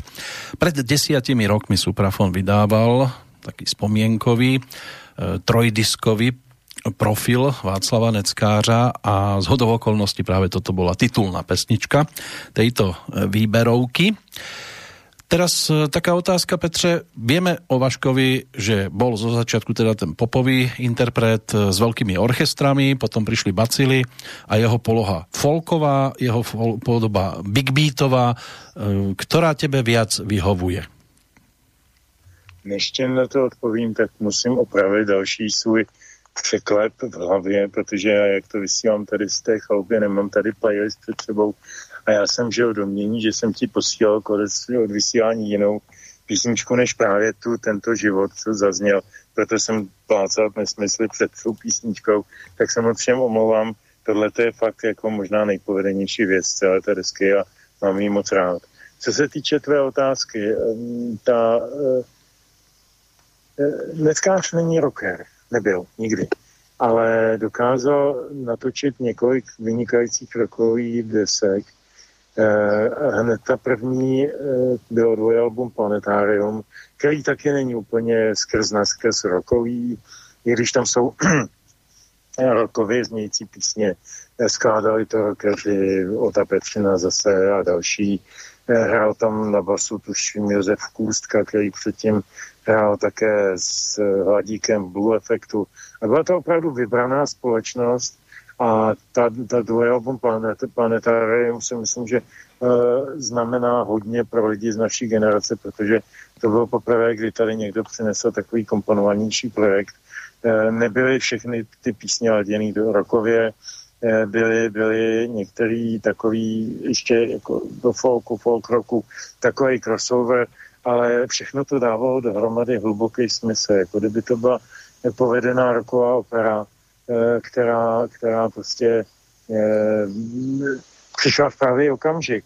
V roce tuším 77, jestli se nepletu, tedy v roce charty, jak už jsme tady několikrát říkali, že je zvláštní, že v době, kdy se upoužovalo na politické scéně, tak procházely do vydání eh, vlastně zakladatelský a klíčový desky české muziky, tý nekonformní nebo ne, nekomerční, a ta planetárium k tomu určitě patřilo. Takže jestli, jestli můžu říct, kdy mě Vašek Neckář seděl eh, nejvíc jako posluchači, aniž bych se zabýval souvislostmi a čímkoliv dalším, tak to bylo právě období toho planetária. Dalo by se o něm hovorit jako o takom rock-folkovom šanzonierovi? Tak eh, to je v průběhu let se to mění, že jo? Teď v současné době nejenom kvůli eh, těm indispozicím zdravotním, ale myslím si, že i tak celkově, že i kdyby byl eh, v lepší kondici, tak se dostal do takové pozice opravdu šanzonové, k tomu ještě si povíme za chvilku, ale ono to začíná už i tou stylizací. Eh, na, na tý desesávný z roku 2012 eh, je Václav dneska má skloněnou hlavu do, dopředu jako k zemi a na hlavě má klobouk. To je úplně stejný borzalino, jaký nasíval na posled, posledních letech svého koncertování uh, Nard Cohen. Jakoby se i ten Václav dneska vrátil zpátky k tomu a myslím si, že všechny ty tři žánry zvládal naprosto brilantně. No a brilantně to mohl zvládat aj za prispenia práve Zdeňka Rytířa, rodáka z tábora, bol ročníkom 1944 textárom, aj skladateľom, aj hudobníkom a vystával repertoár, už to tu bolo povedané v predchádzajúcich častiach viacerým interpretom. Bol tam Petr Spálený, Michal Tučný, Olympik, Lenka Filipová, asi štyria základní, plus dá sa k ním v pohode priradiť aj Václav Neckář. Samozrejme, že Zdeněk Rytíř textoval aj pre Karla Gota, Helenu Vondráčkovú, Vítku Zelenkovú a tak ďalej. To by sme ten zoznam mali veľmi dlhý, ale teraz sme pri Vaškovi Neckářovi a tá pesnička, ktorá nám doznela, asi by to mohlo spievať aj tisíc spevákov, ale uveriteľný by mohol byť e, ako jeden z mála práve Vašek Neckář. Tak se určitě, protože e, má v tom hlase ještě pořád takový ten hezký, milý chlapecký tón, ale už se do toho vkrádá zkušenost, už se do toho vkrádá postupující stáří a to vlastně postupuje i s tím textem, tak jak je sepsán. Ten text je neobyčejně hluboký a moudrý. E, byť je tak nenápadně moudrý. Jsou textaři, kteří si zakládají na, na tom, jaký píšou komplikované texty a, a jaký je to básnění veliký, nebudu nikoho jmenovat teď. A z některých nic takového ne. A přitom někdy perly, jako je tohleto. No my by sme mohli vychváľovať mnohých textárov, už tu bol spomínaný Pavel Vrpá, samozrejme Zdeněk Borovec a takto by sme mohli ísť rad e, za radom, ale teraz je tu ten Zdeněk Rytíř. Pre teba nakoľko nepostrádateľná postava po tom, čo nás teda 1. oktobra 2013 opustil? Zdeněk Rytíř byl e, naprosto pevnou, neoddělitelnou součástí veškerého hudebního dění, který se tady od konce 60. let dělo. A um, ať měl velmi šťastnou ruku, velmi často, ne vždy, ale velmi často šťastnou ruku na spolupráci s mimořádnými skladatelemi a, a, a interpretisty, některé z nich jmenoval. A mm, v podstatě, eh, i když, i když třeba někdy eh, napsal text jednoduchý nebo takový jednodušší, tak eh, nikdy neklesl s nějakou pomyslnou letkou vkusu eh, pod, pod úroveň, kterou si sám nastavil. A ta úroveň podle mého posluchačského, já jsem se s ním osobně neznal, ta úroveň spočívala právě v tom na nic se nehrát, eh, psát spontánně to, co, co dostávám z hůry. Být takovým tím pokorným zapisovatelem těch veršů, které tady letící Pegas nade mnou na mě se síla a čeká, jestli, jestli se jich zmocním, anebo jestli je zahodím, nebo jestli je zašlapu do země, kdybych to měl říct takovou metaforou. Prostě pro mě to byl nejenom obrovský profesionál, ale taky, taky velmi osobitý člověk a osobitý textář. No medzi osobitých textárov patril aj pán, ktorý sa stal autorom slov k tej ďalšej pesničke v poradí. Keby sme chceli teda planetárium bod po bode tiež prechádzať, opäť by mohol Zdeněk Rytíř vyskočiť ako taký najvýraznejší autor slov, ale v tomto prípade to bude Vladimír Čort, ktorý ako ostravský rodák e, písal dosť často pre Vieru Špinarovú, ale v tomto prípade teda je tu aj spolupráca s Vaškom Neckářom. Dostávame sa do roku 1977 a za ďalším takým dosť výnimočným projektom s názvom Planetárium, takže čo k tomuto programu alebo tejto profilovke, dokonca to bola dvojplatňa, tak za první to byla jedna vůbec z prvních eh, dvojalbových eh, desek nebo dvojdesek eh, té doby a toho, té, této hudby. Eh, marně si vzpomínám, zda před ní byl nějaký podobný projekt. Po něm byl projekt dvoudesky, dvoudesky Progresu dvě z Brna, který nesl název třetí kniha džunglí a, a bohužel ten původně plánovaný dvojdeskový projekt Dialog se smírem, což byla zase prolomová taková psychedelická art rocková opera eh, téhle kapely Progress 2, tak, tak ta se nakonec mrzká díky cenzuře na disku jednu, aspoň v tom prvním vydání. A mm, takže já si fakt nespomenu, nespomenu jestli to album v tomto žánru měl někdo před uh, planetáriem Myslím, že ne. A je to jako ten, ten eh, půvab toho, té dlouhé stopáže je v tom, eh, že se tam prostě neškrtalo tam, kde se nemělo. Tam, tam přišly hotové věci, které měly všechny své místo, všechny své umístění v tom celku, v tom kontextu a e, jako vlastně tam není snad zbytečná nota a zároveň tam žádná nechybí. To, to se povede málo kdy, to je, to je veledílo svým způsobem. A já teda mohu i k té písničce, co jsem vybral, e, doufám, že se teď nepletu, že si to pamatuju dobře, že je to klaun a tanečnice. Ano, ano. E, a je to tak. Já tohle tu písničku mám strašně rád e, ze dvou důvodů. Jednak e, se tam dneska ukazuje jako docela zdatný rokový zpěvák, který to umí taky pěkně odpálit, když na to přijde, e, i když to není úplně jeho nejvlastnější parketa. E, a za druhý e, jsou tam nádherný sbory, který obstaral CAK Vokál. A konec konců je to, je to nazváno podle jednoho pěkného obrazu, který jehož reprodukce mi vysí tady právě na chalupě a tak se na to vždycky rád dívám a poslechnu si to u toho, protože to je, to je eh, řekl bych, zase úplně jiný typ eh, textařské filozofie eh, a myslím si velmi hluboký. Tak já len k tomu dodám tolko, že autorom hudby v tomto případě je teda Honza Neckář.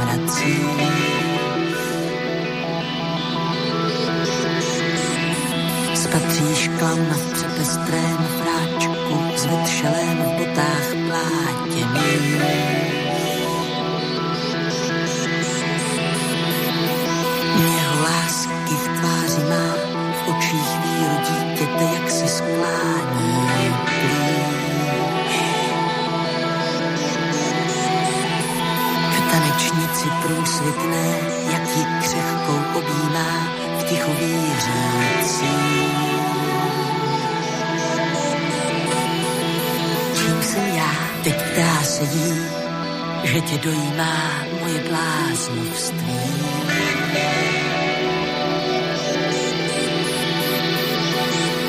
Čím jsem já sám bezradný, že mi stále otvíráš svoje království.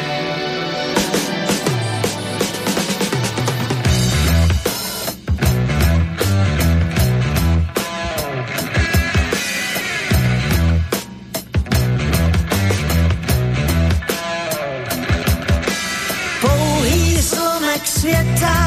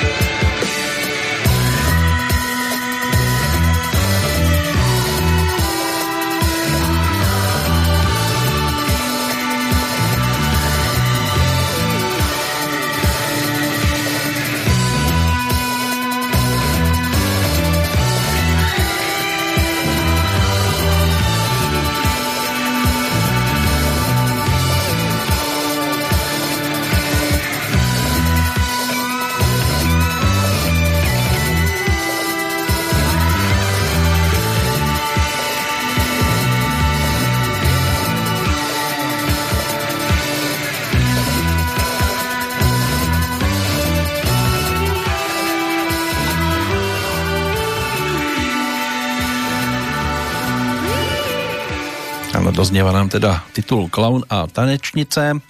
V podstate je to taká naša rozlúčka so 70 rokmi, prejdeme aj do toho nasledujúceho, aj keď sa ešte oblúkom vrátime, ale to bude až úplne v závere aktuálneho triangla. Dnes teda s pesničkami Václava Neckářa a jeho takým tým hudobným životným príbehom, k čomu prilepíme všeličo možné. On si tam prilepil v závere 70 rokov aj rozprávanie rozprávok, pohádek Františka Nepila, čo bol tiež album ponúknutý v 79.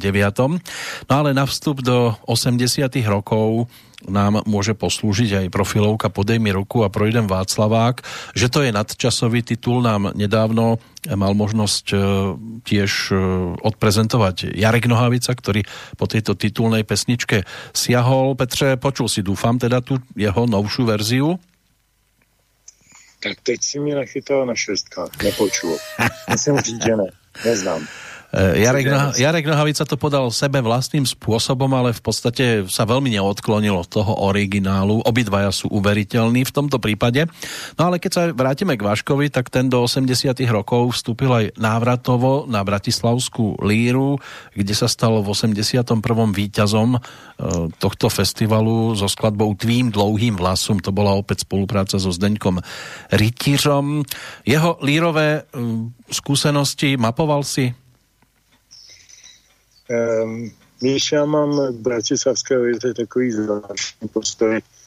Uh, já jsem ji dlouhá léta sledoval, taky protože to bylo jedno z mála uh, podujatí toho druhu, abych tak řekl, který vysílala Česká televize a bylo to rozhodně, rozhodně často lepší než Enderácký, Aňke Sebuntes a podobné takovéhle věci, ale, ale ta tvorba, která byla vlastně tam, pokud vím, byla podmínka, že to musí mít premiéru na liře a že to musí být psáno jakoby pro liru, tak eh, ta, ta samotná podmínka eh, mě tak jako vedla k domněnce, že je to účelovka trošku, že to je, já vím, že to je i u jiných světových festivalů podobné, že se to děje, děje takhle, ale nějak, nějak mi to nesedí. Já mám rád prostě, když věci vznikají spontánně, a to neříkám, že prostě jako na televize e, nezazněly skvělé písničky. Já si vzpomínám na některé vítězství nebo ocenění modusu a Mariky Gombitový a, a je snad první hit e, Meky Šbírky e, zažní aspoň kusok svěce, svěce, tak nějak se to ano, ano. Mm-hmm. To, to, s tím, myslím, také bodoval. A to byly krásné poprokové věci, které zase vznikaly na Slovensku úplně jiným způsobem než u nás a já doufám, že se k ním brzy dostaneme, ale jako, že bych nějak zvlášť eh, cenil výkony nebo tvorbu lidí, který jenom proto, že byli na liře, tak to, to, to si myslím, že o mě nehrozí. Tak vy ste mali Dečinskú kotvu, kde bola podmienka, že to teda musí byť o vode, a tam sa asi autory museli viacej zapotiť, zatiaľ čo Bratislavská líra zase nejakú tematickú obmedzenosť e, nejak to nevyžadovali, že treba písať e, o rodnej krajine alebo o nejakom súdruhovi, tak to našťastie to tu nebolo.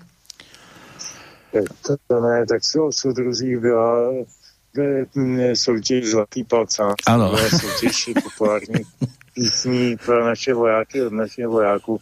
To byla obzvláštní unikátní blbost. E, a ta děčinská kotva neměla taky nikdy žádnou velkou úroveň. Z toho se nic negenerovalo, ani žádné nové hvězdy. Aspoň staré lirej ale zase Vašek Neckář zvíťazil aj na Dečinskej kotve s pesničkou My to spolu táhnem dál s tou kamarátkou z mládí v 84. Takže aj tento festival poctil svojou, svojim účinkovaním a, a bol tam aj druhý so skladbou Teče řeka údolím, ktorá zapadla samozrejme v tom jeho bohatom repertoári niekde medzi e, skladby tie druho, treťotriedne, ale na Dečinskú kotvu sa pozrel aj on. Ale no, proč by ne, jako je to, to práce, to svým způsobem povinnost prezentovat se tam, kde je to možné, kde má nějaké publikum, to jako úroveň nebo povědět to festival, tom jestli, nebo Trošku sa mi strácaš signálovo, tak neviem, že, či, sa, či sa veľmi nehýbeš tam teraz momentálne. Skús. No, keď budeš priebežne rozprávať, asi sa... Si, že No. Tak říkám, jestli, nemyslím že by festivalu jako takového eh, nějak jako poznamenala nebo eh, jako stigmatizovala lidi, kteří se tam zúčastnili nebo písničky, které tam zpívali. Jo. Spíš to bylo tak vnímáno, jako že to je taková jako politickou kulturní povinnost, která prostě se jednou za rok splní a jde se dál. To byla sovětská píseň Ostrava, to byl Eh, na Slovensku byl taky nějaký festival politické písně. Jasné, v Martine jsme mali, vy jste to mali v Sokolové. Ano, ano. No a někteří, to je zase jako historička zvlášť, někteří s tím docela slušně, s tím zadáním, ať už bylo voda, nebo to v daném případě politika, tak s ním docela slušně vyběhli. E, naprosto gen, geniální e, trik předvedl textař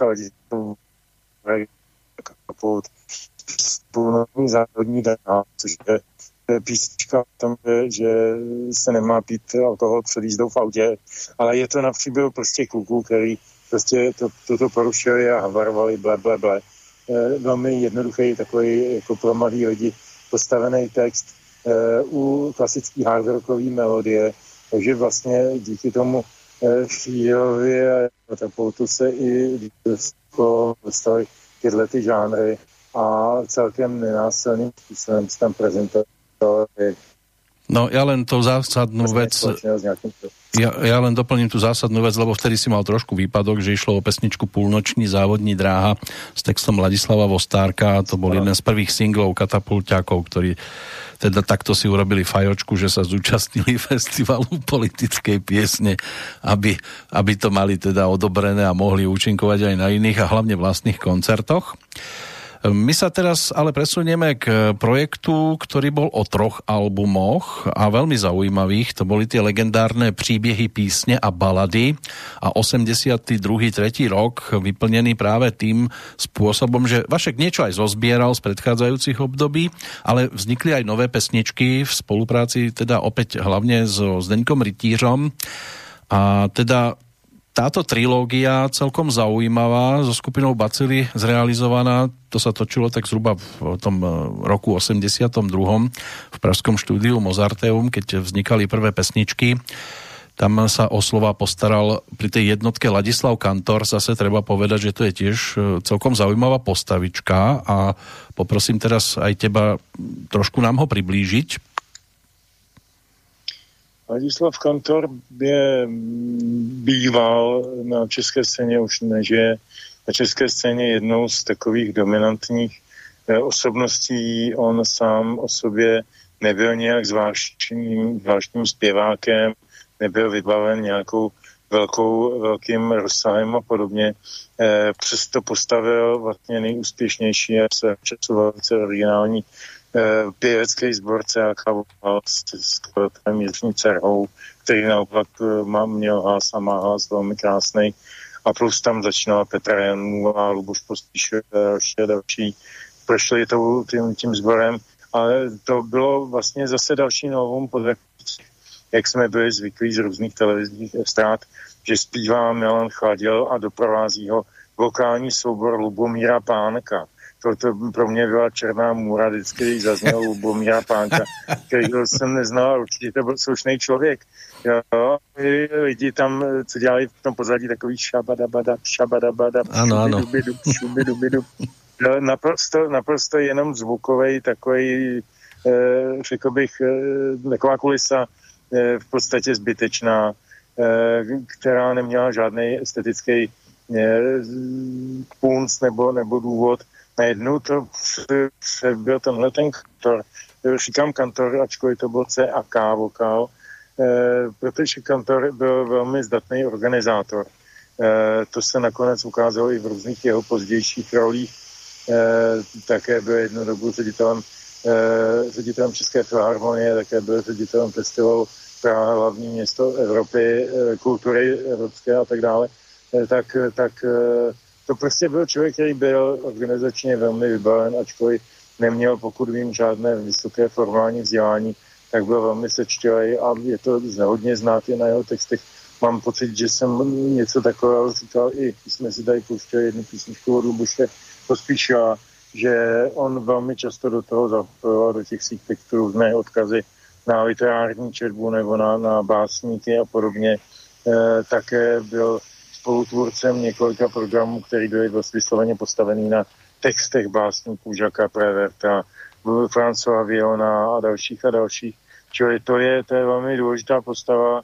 Eh, on potom se dal bohužel na politiku, chvilku spolupracoval s prezidentem Havlem, chvilku dělal nějakého, nějakého eh, co já vím, činovníka nějakých politických stran. Eh, to jsem ho zcela pustil z protože odešel z té hudební scény a jako nic jiného mě ten člověk nezajímal.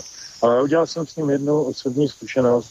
V roce 89 v červnu eh, jsme s jednou eh, spolužačkou z fakulty pořádali v Česku a na Slovensku, bylo to trasa Brno Pěšťany, takovou akci happening, který se jmenoval Pochod, eh, Pochod míru a nenásilí. A měli jsme to nějak zpětý s nějakým výročím toho slavného pochodu k Solivaru Mahatmy Gandhiho, a zrovna v tu dobu byl v Pěšťanech se eh, vyskytoval eh, tehdejší premiér Rajiv Gandhi, tak jsme chtěli prostě těch 186 kilometrů, které jsou mezi Brnem a Pěšťanama, eh, jako odejít pěšky v bílém oblečení, tak jako ty Indové tehda. Mělo to symboliku samozřejmě protikomunistickou, taky v řadách těch pochodujících bylo nás asi 80 Eh, byli lidi jako Stanislav Devátý a nějací další artisté a podobně. Ani jsme to nevěděli, já ho v té době ani neznal, ani jsem nevěděl, jak vypadá. Pak mi říkali, ale je tady standard devátý. Jsem říkal, no to bude to booster. No, nebyl naštěstí. A proč o tom mluvím? Protože eh, ten, ten pochod se samozřejmě nedal jít na jedno 186 km.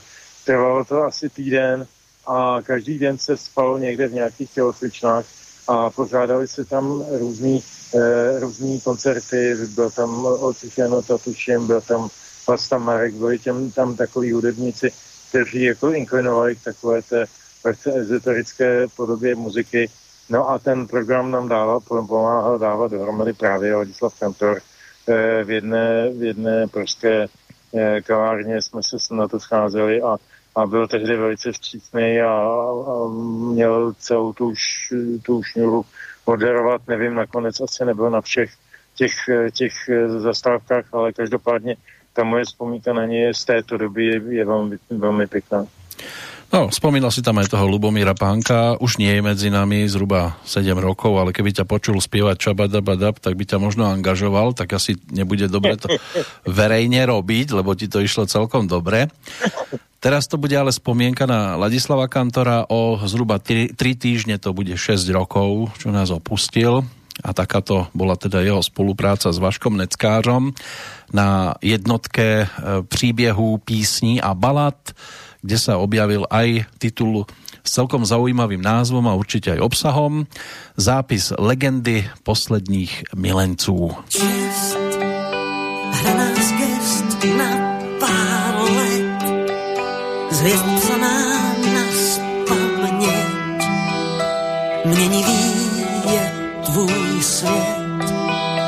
Svědomí v kleci vět, většinou vzdá svůj hod holčičkám zkažený, nevěstám zblázněný. Kdo ví proč, kdo ví kdy, čas vynechá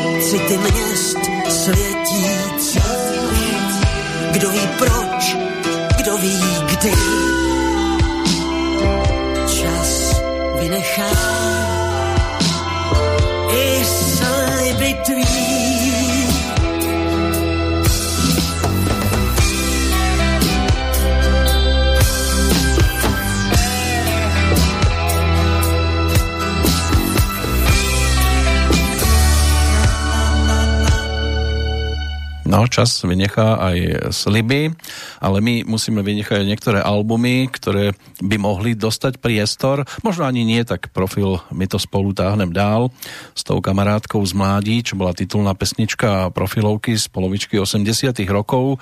V prípade Václava Neckářa tam boli také výrazné pesničky, okrem tej titulnej ešte ze svou mášou, alebo pre mnohých výrazná popová hitovka Je ráno ano ale toto by asi Petra nepotešilo, keby jsme si dnes zač- vypočuli však. No, já myslím, že budeš mít příležitost mě nadzornit, když budeš vybírat písničky Pavla Hamela na příště, protože on má i takových úniků několik na svém kontě a moc tě prosím nedávej je tam. Ty víš, o čem mluvím. tak určitě nie typu 3375 alebo učitelka tanca, že? To Ja, také... Nebo, nebo Seropačko a hitovky No ale potom tu bol ešte album, jeden z takých pre mňa celkom zaujímavých a to bola Atlantída 99, kde sa objavila napríklad aj Michalom Horáčkom otextovaná pesnička Celý sviet se mnou je tu, e, ktorá obsahovo ako keby spadala aj do tejto doby. No a keď boli e, bratia Neckářovci priamo tu v Banskej Bystrici a počúvali sme pri ich e, príchode teda práve túto skladbičku, tak tá moja otázka bola o tom, ako si spomínajú na nahrávanie práve tohto konkrétneho titulu. No a Honza Neckář to opísal týmito slovami. Nahrávání, no tak to byla jedna z desek, který vlastně vymyslel Zdeněk Rytíř společně s Michalem Horáčkem.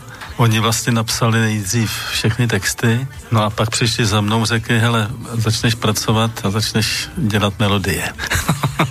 no tak snad se něco povedlo. Je pravda, že se u nás v našich rádích z toho ne, nevysílá vůbec nic toto je práve ten moment, pri ktorom by som sa chcel pristaviť. E, čo ty hovoríš na to, že napríklad aj z tých piesní, ktoré sme si tu dnes e, vypočuli, že sa nehrá v podstate skoro nič v rádiách? Tak času času slyšíme, kdo vchází do tvých snů, ale to je tak všechno. E, je to tradičně nemoc českých rádií, já nevím, nakolik to platí pro Slovenská. Aj tu sú chore, aj tu sú chore, neboj. No, ten, ten, ta nemoc, ta nemoc zní korupce.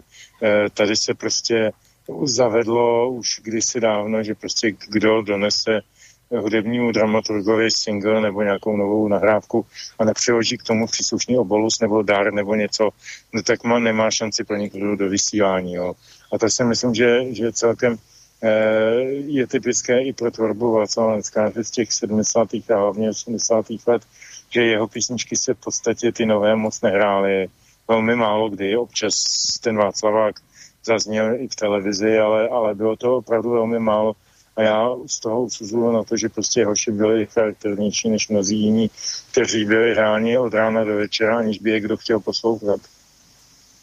No ale my sa už pomaličky dostávame do finále, aspoň teda 80 rokov a toho predchádzajúceho obdobia keď e, Vašek prišiel s takým, dalo by sa povedať, že trošku rokovejším produktom pod komandem lásky. Ota Petřina to samozrejme podporil svojou účasťou. No a medzi desiatimi skladbami e, z takých tých výraznejších možno Lásko stracená, čo by mohla byť taká hitovka z tohto albumu. Ale na nás čakajú obchodníci s deštěm. E, ještě k Petřinovi, on samozřejmě to kytarový solo v té předchozí písničce eh, z těch příběhů písní balad. Eh, to je jedna poznámka. Druhá poznámka. Atlantida eh, měla trošku navázat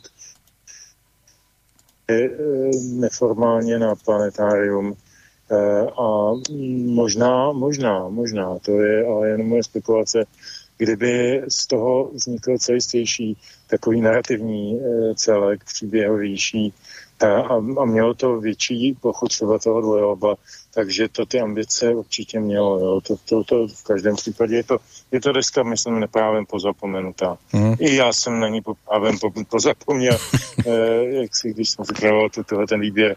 Eh, písnička eh, z desky pod komandem lásky, eh, k tomu, k té desce já mám osobní vztah, protože jsem se v téhle době s Václavem Neckářem osobně seznámil a a párkrát jsme se, párkrát jsme se kontaktovali a od té doby jsme e, všude, kdy jsme na sebe narazili, tak jsme se na sebe velmi usmíhali e, přátelský, protože on je opravdu velmi přátelský člověk a e, tehdy v téhle době mě oslovila jedna redaktorka z Oslo, Alena Kustýr, myslím, že tam dnes dělá to meno ešte raz, lebo vypadlo.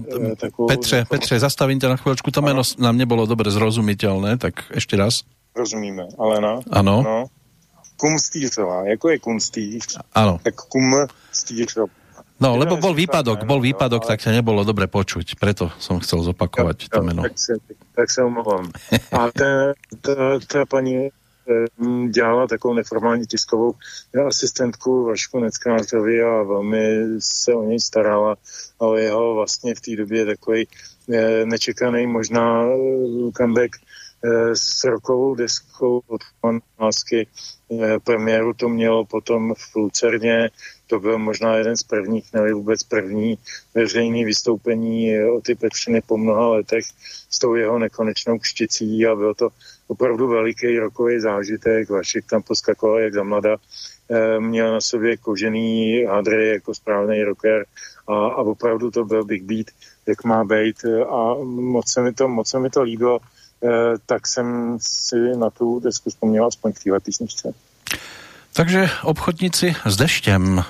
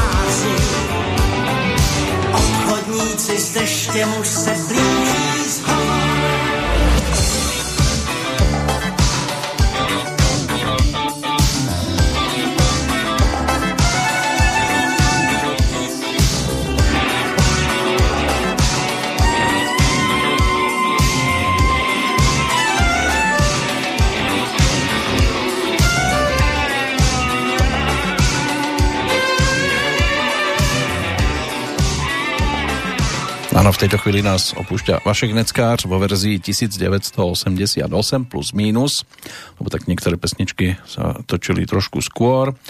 Toto v apríli práve roku 1988, ale my sa už presunieme aj do 90. rokov, respektíve bližšie k súčasnosti, lebo blížime sa aj do finále, dve hodinky už v podstate sú za nami.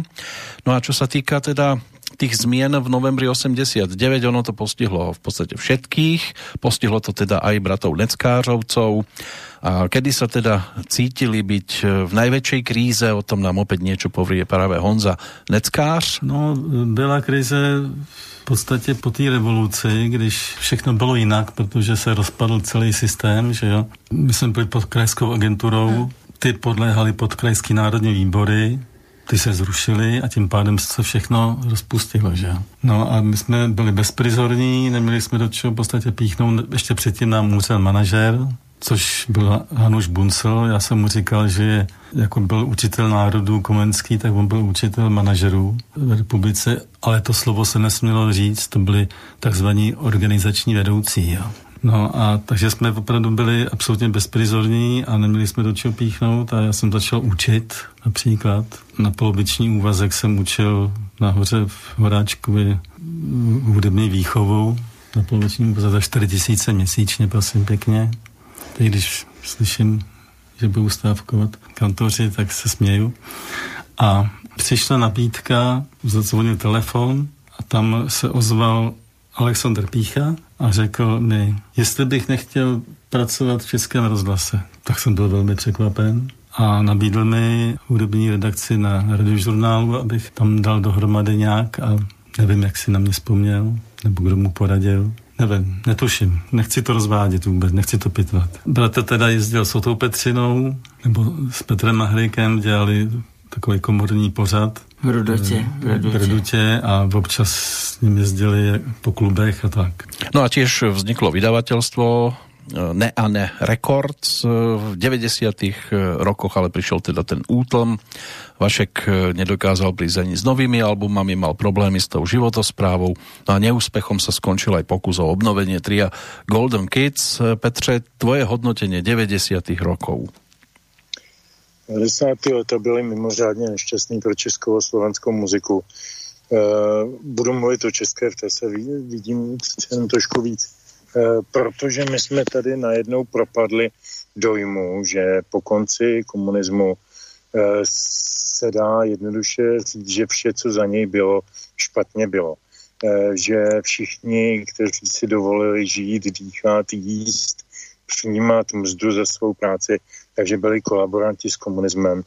Většinou to říkali lidi, kteří nikdy nic eh, nedokázali a, a sami byli někde jako pučky v koutě zalezlí a, a báli se, tak jako najednou byli strašní hrdinové.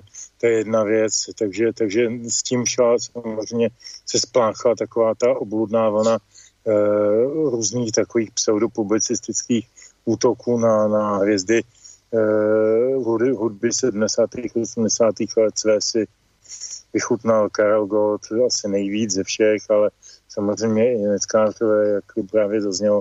A krom toho, krom toho byl strašný, eh, strašný boom anglické hudby, takže všechna rádia furt zpívala, hrála anglicky a za ní pustit do, do rádia českou písničku, to je eh, pomalu unikum já si myslím, a to nechci samozřejmě spekulovat, nebyl jsem u toho, ale Alexandra alias Alana Píchu dobře znám a myslím si, že to strašně slušný člověk a on býval šefredaktorem radiožurnálu bohužel už není, bohužel jeho nástupcem je tam někdo jiný, eh, o kterém bych tu větu asi neřekl. A ten, ten Alan Pícha, eh, myslím si, že měl podobný pocit z toho, jak mluvím já, že jako bychom byli kolonie Anglie nebo ještě spíš Spojených států a že chtěl tu svoji stanici občerstvit nějakou moderní muzikou, ale ze všech možných úhlů pohledu nebo, nebo úhlů země koule. A na to se, ten, na to se samozřejmě Jan Meckách hodil mimořádně, protože to je muzikant par excellence s obrovskýma znalostma. E, jako chápu tu nabídku a, a myslím si, že v té době radiožurnál hrál velmi dobře. Dneska to tam dělá pan Král a už to, už to prostě je zase, zase hodně Amerika. Tak ja slovenskú stanicu napríklad, teda RTVS veľmi nesledujem, ale občas, keď mi v aute naskočí rádio cez e, keď vyhadzujem CD stade, tak začujem všetko možné, len slovenské pesničky málo kedy čo je práve na slovenskom rozhlase by malo byť dominantnejšie. Nemusí to byť 100%, čo sa týka domácej hudobnej produkcie, ale bolo by ideálne, že keď človek si zapne slovenský rozhlas, že by mal mať kontakt hlavne so slovenskou kultúrou. To je ako keby ste išli na športový kanál robiť a nemáte rád šport a vám to vadí, tak neviem prečo chodia do slovenského rozhlasu pracovať ľudia, ktorí nemajú blízky vzťah k slovenskej kultúre, tak ako v Českej republike napríklad k českej kultúre. Je to tak, je to tak. No a ještě k tomu 90. letům, já jsem v, letě, v roce 93, 94, tak nějak v tom období 92, 94 dělal v Karlínském divadle studiovou scénu Karlínek, ve které potom se usídlo semafor na jednu dobu, když, když je vyhnali z Václavského náměstí z jejich původního působiště. A v té době a kamarádil jsem se s tamním ředitelem Ladislavem Županičem, a byl jsem taky u jednání, kdy tam přišel Vašek Neckář vyjednávat o, eh, o tom, že by se tam nasadil muzikál, dětský muzikál Kocor Bota, že by si v tom rád zahrál, zaspíval.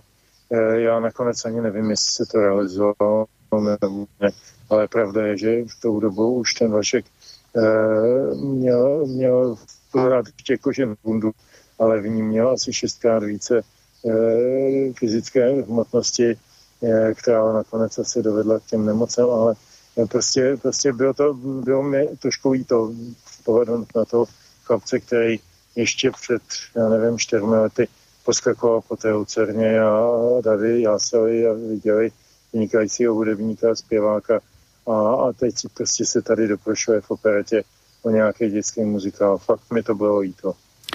No, on si tu svoju popularitu opäť začal získavať začiatkom tohto tisícročia, ale a napriek tomu, že prišli vypre, vypredané koncerty, tak v novembri 2002 prišla aj tá mozgová mrtvica, ktorá poškodila okrem iného teda aj to jeho hlasové centrum. Mozgová príhoda, to by sme nemali obísť, neobchádza sa to, to, to skoro v žiadnom z rozhovorov a neobyšlo sa to ani v tom, ktorý bol zaznamenaný e, na vlnách Českého rozhlasu a v ňom bola aj táto pasáž. To trvalo vlastně půl roku, že jsem měl štěstí, paní doktorka logopedka Marcela Michaličková, takže během půl roku jsem se dostal do té situaci, že ta Moskva příhoda byla 2. listopadu 2002 a 23.10.2003 jsme udělali koncert v Lucerně. Když mě brácha odvezl do nemocnice v Letovněřicích, naštěstí jsem sebou vzal kazetu a v tom kazetě byly texty. A já jsem tam v nemocnici a sestřičky přišly a já jsem říkal, holky, nebylo, nebylo vám vadit, že bych vám něco zaspíval. A tak jsem si vzal ten text a docela to šlo. Prostě, když jsem měl ten text před sebou, tak jsem, jsem říkal, tak to, tak to určitě nějak to půjde.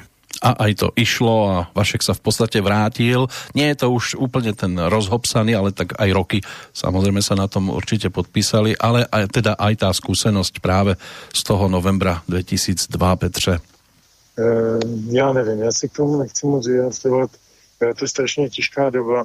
bez chodou okolností e, jsem v září téhož roku prodělal jinou, jinou, jinou chorobu, ne naštěstí mozkovou mrtvici, ale taky hodně těžkou a šlo mi v okejhák.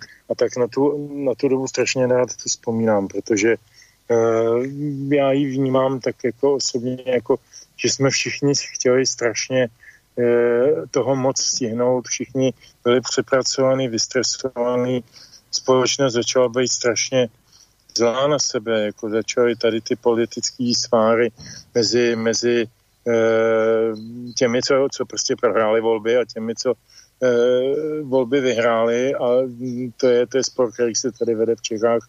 A u vás asi taky vlastně non-stop a ten zlomový rok 2002 byl toho startem určitě jakoby naplno. Do té doby se tady žilo celkem klidně v tomto směru. Jo, a bylo to, bylo to, byla to prostě blbá doba. Prostě se mu to stalo v blbý době, blbým, blbým způsobem a e, já můžu jenom říct, že mám můj panej obdiv, že se z toho takhle vyhrabal a že se vrátil na scénu. Je to úžasný. Tak pojďme vzpomínat na to príjemnější a to konkrétně teda na udalosť už spred desiatich rokov, ktorou bol teda titul Alois Nebel, protože toto nás vrátí k tomu, čo sa opäť Vaškovi E, na tej jeho hudobnej ceste e, vydarilo, pretože tam boli dvaja andeli, čiže ceny Českej hudobnej akadémie za najlepšiu skladbu a najlepší videoklip k pesničke Půlnoční a týmto sa teda ale výrazně zviditeľnil. To byl comeback opravdu, jak se říká český jako noha.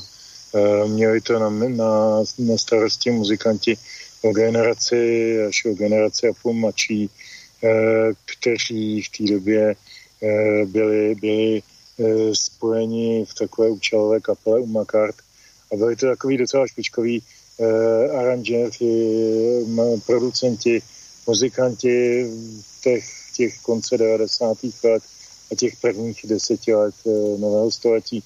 A sešly se tady prostě dva generační pohledy a tomu Václavovi to určitě dodalo nový impuls k novým přemýšlení čímž vůbec nechci říct nic ani slůvkem proti Janu Neckáři a Otu Petřinovi, protože eh, ti dva eh, pro něj udělali v životě hudebně nejvíc, to je jistý. Ale, ale tohle byl zvláštní, zvláštní, zvláštní album, který přinesl, přinesl um, hit půlnoční eh, hraje se čas od času čím dál méně, bohužel zase asi se o to někdo málo stará způsobem, který jsem výše popsal, nevím. Písnička je to moc pěkná, je, e, myslím si, taková účtovací, taková, je, taková inventarizační soubor toho, co Václav dneska... No, co Václav Deckář, Petře, ztratil si sa nám a vyzerá to, že no, toto vyzerá zase na trošku väčšiu odluku, tak dúfajme, že sa nám to počas pesničky podarí všetko opäť spojazdniť.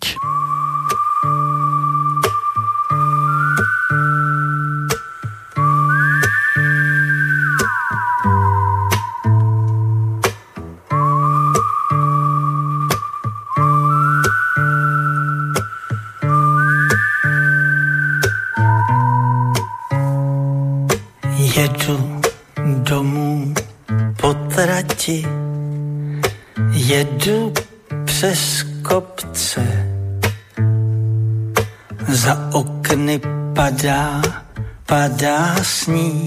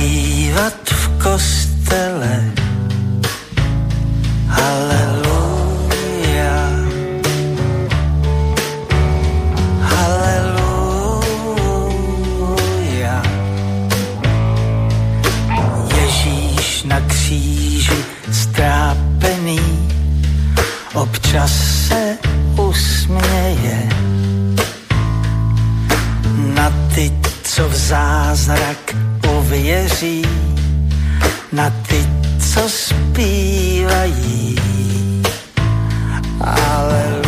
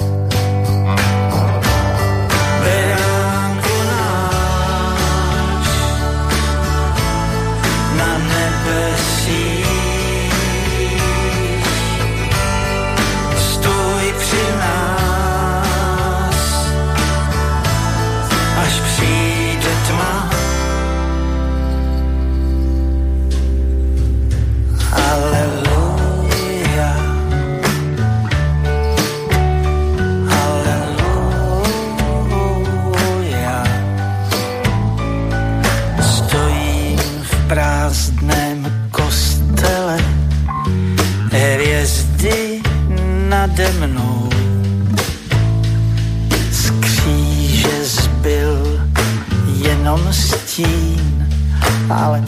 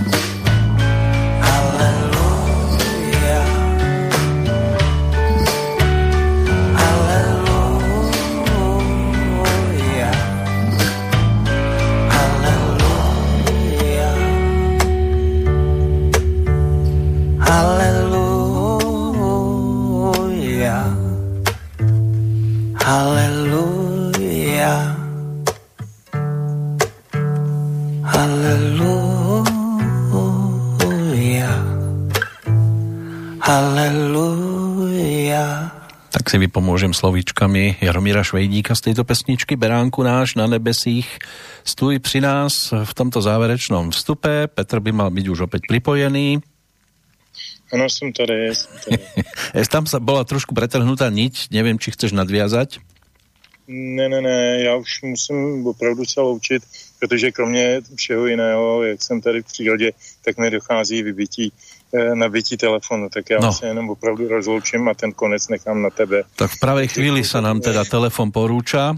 Takže Petře, ja ti ďakujem pekne za to dnešné rozprávanie o 4 týždne, ak teda všetko bude tak, ako má byť, bude to Pavel Hamel, takouto našou hlavnou hviezdou.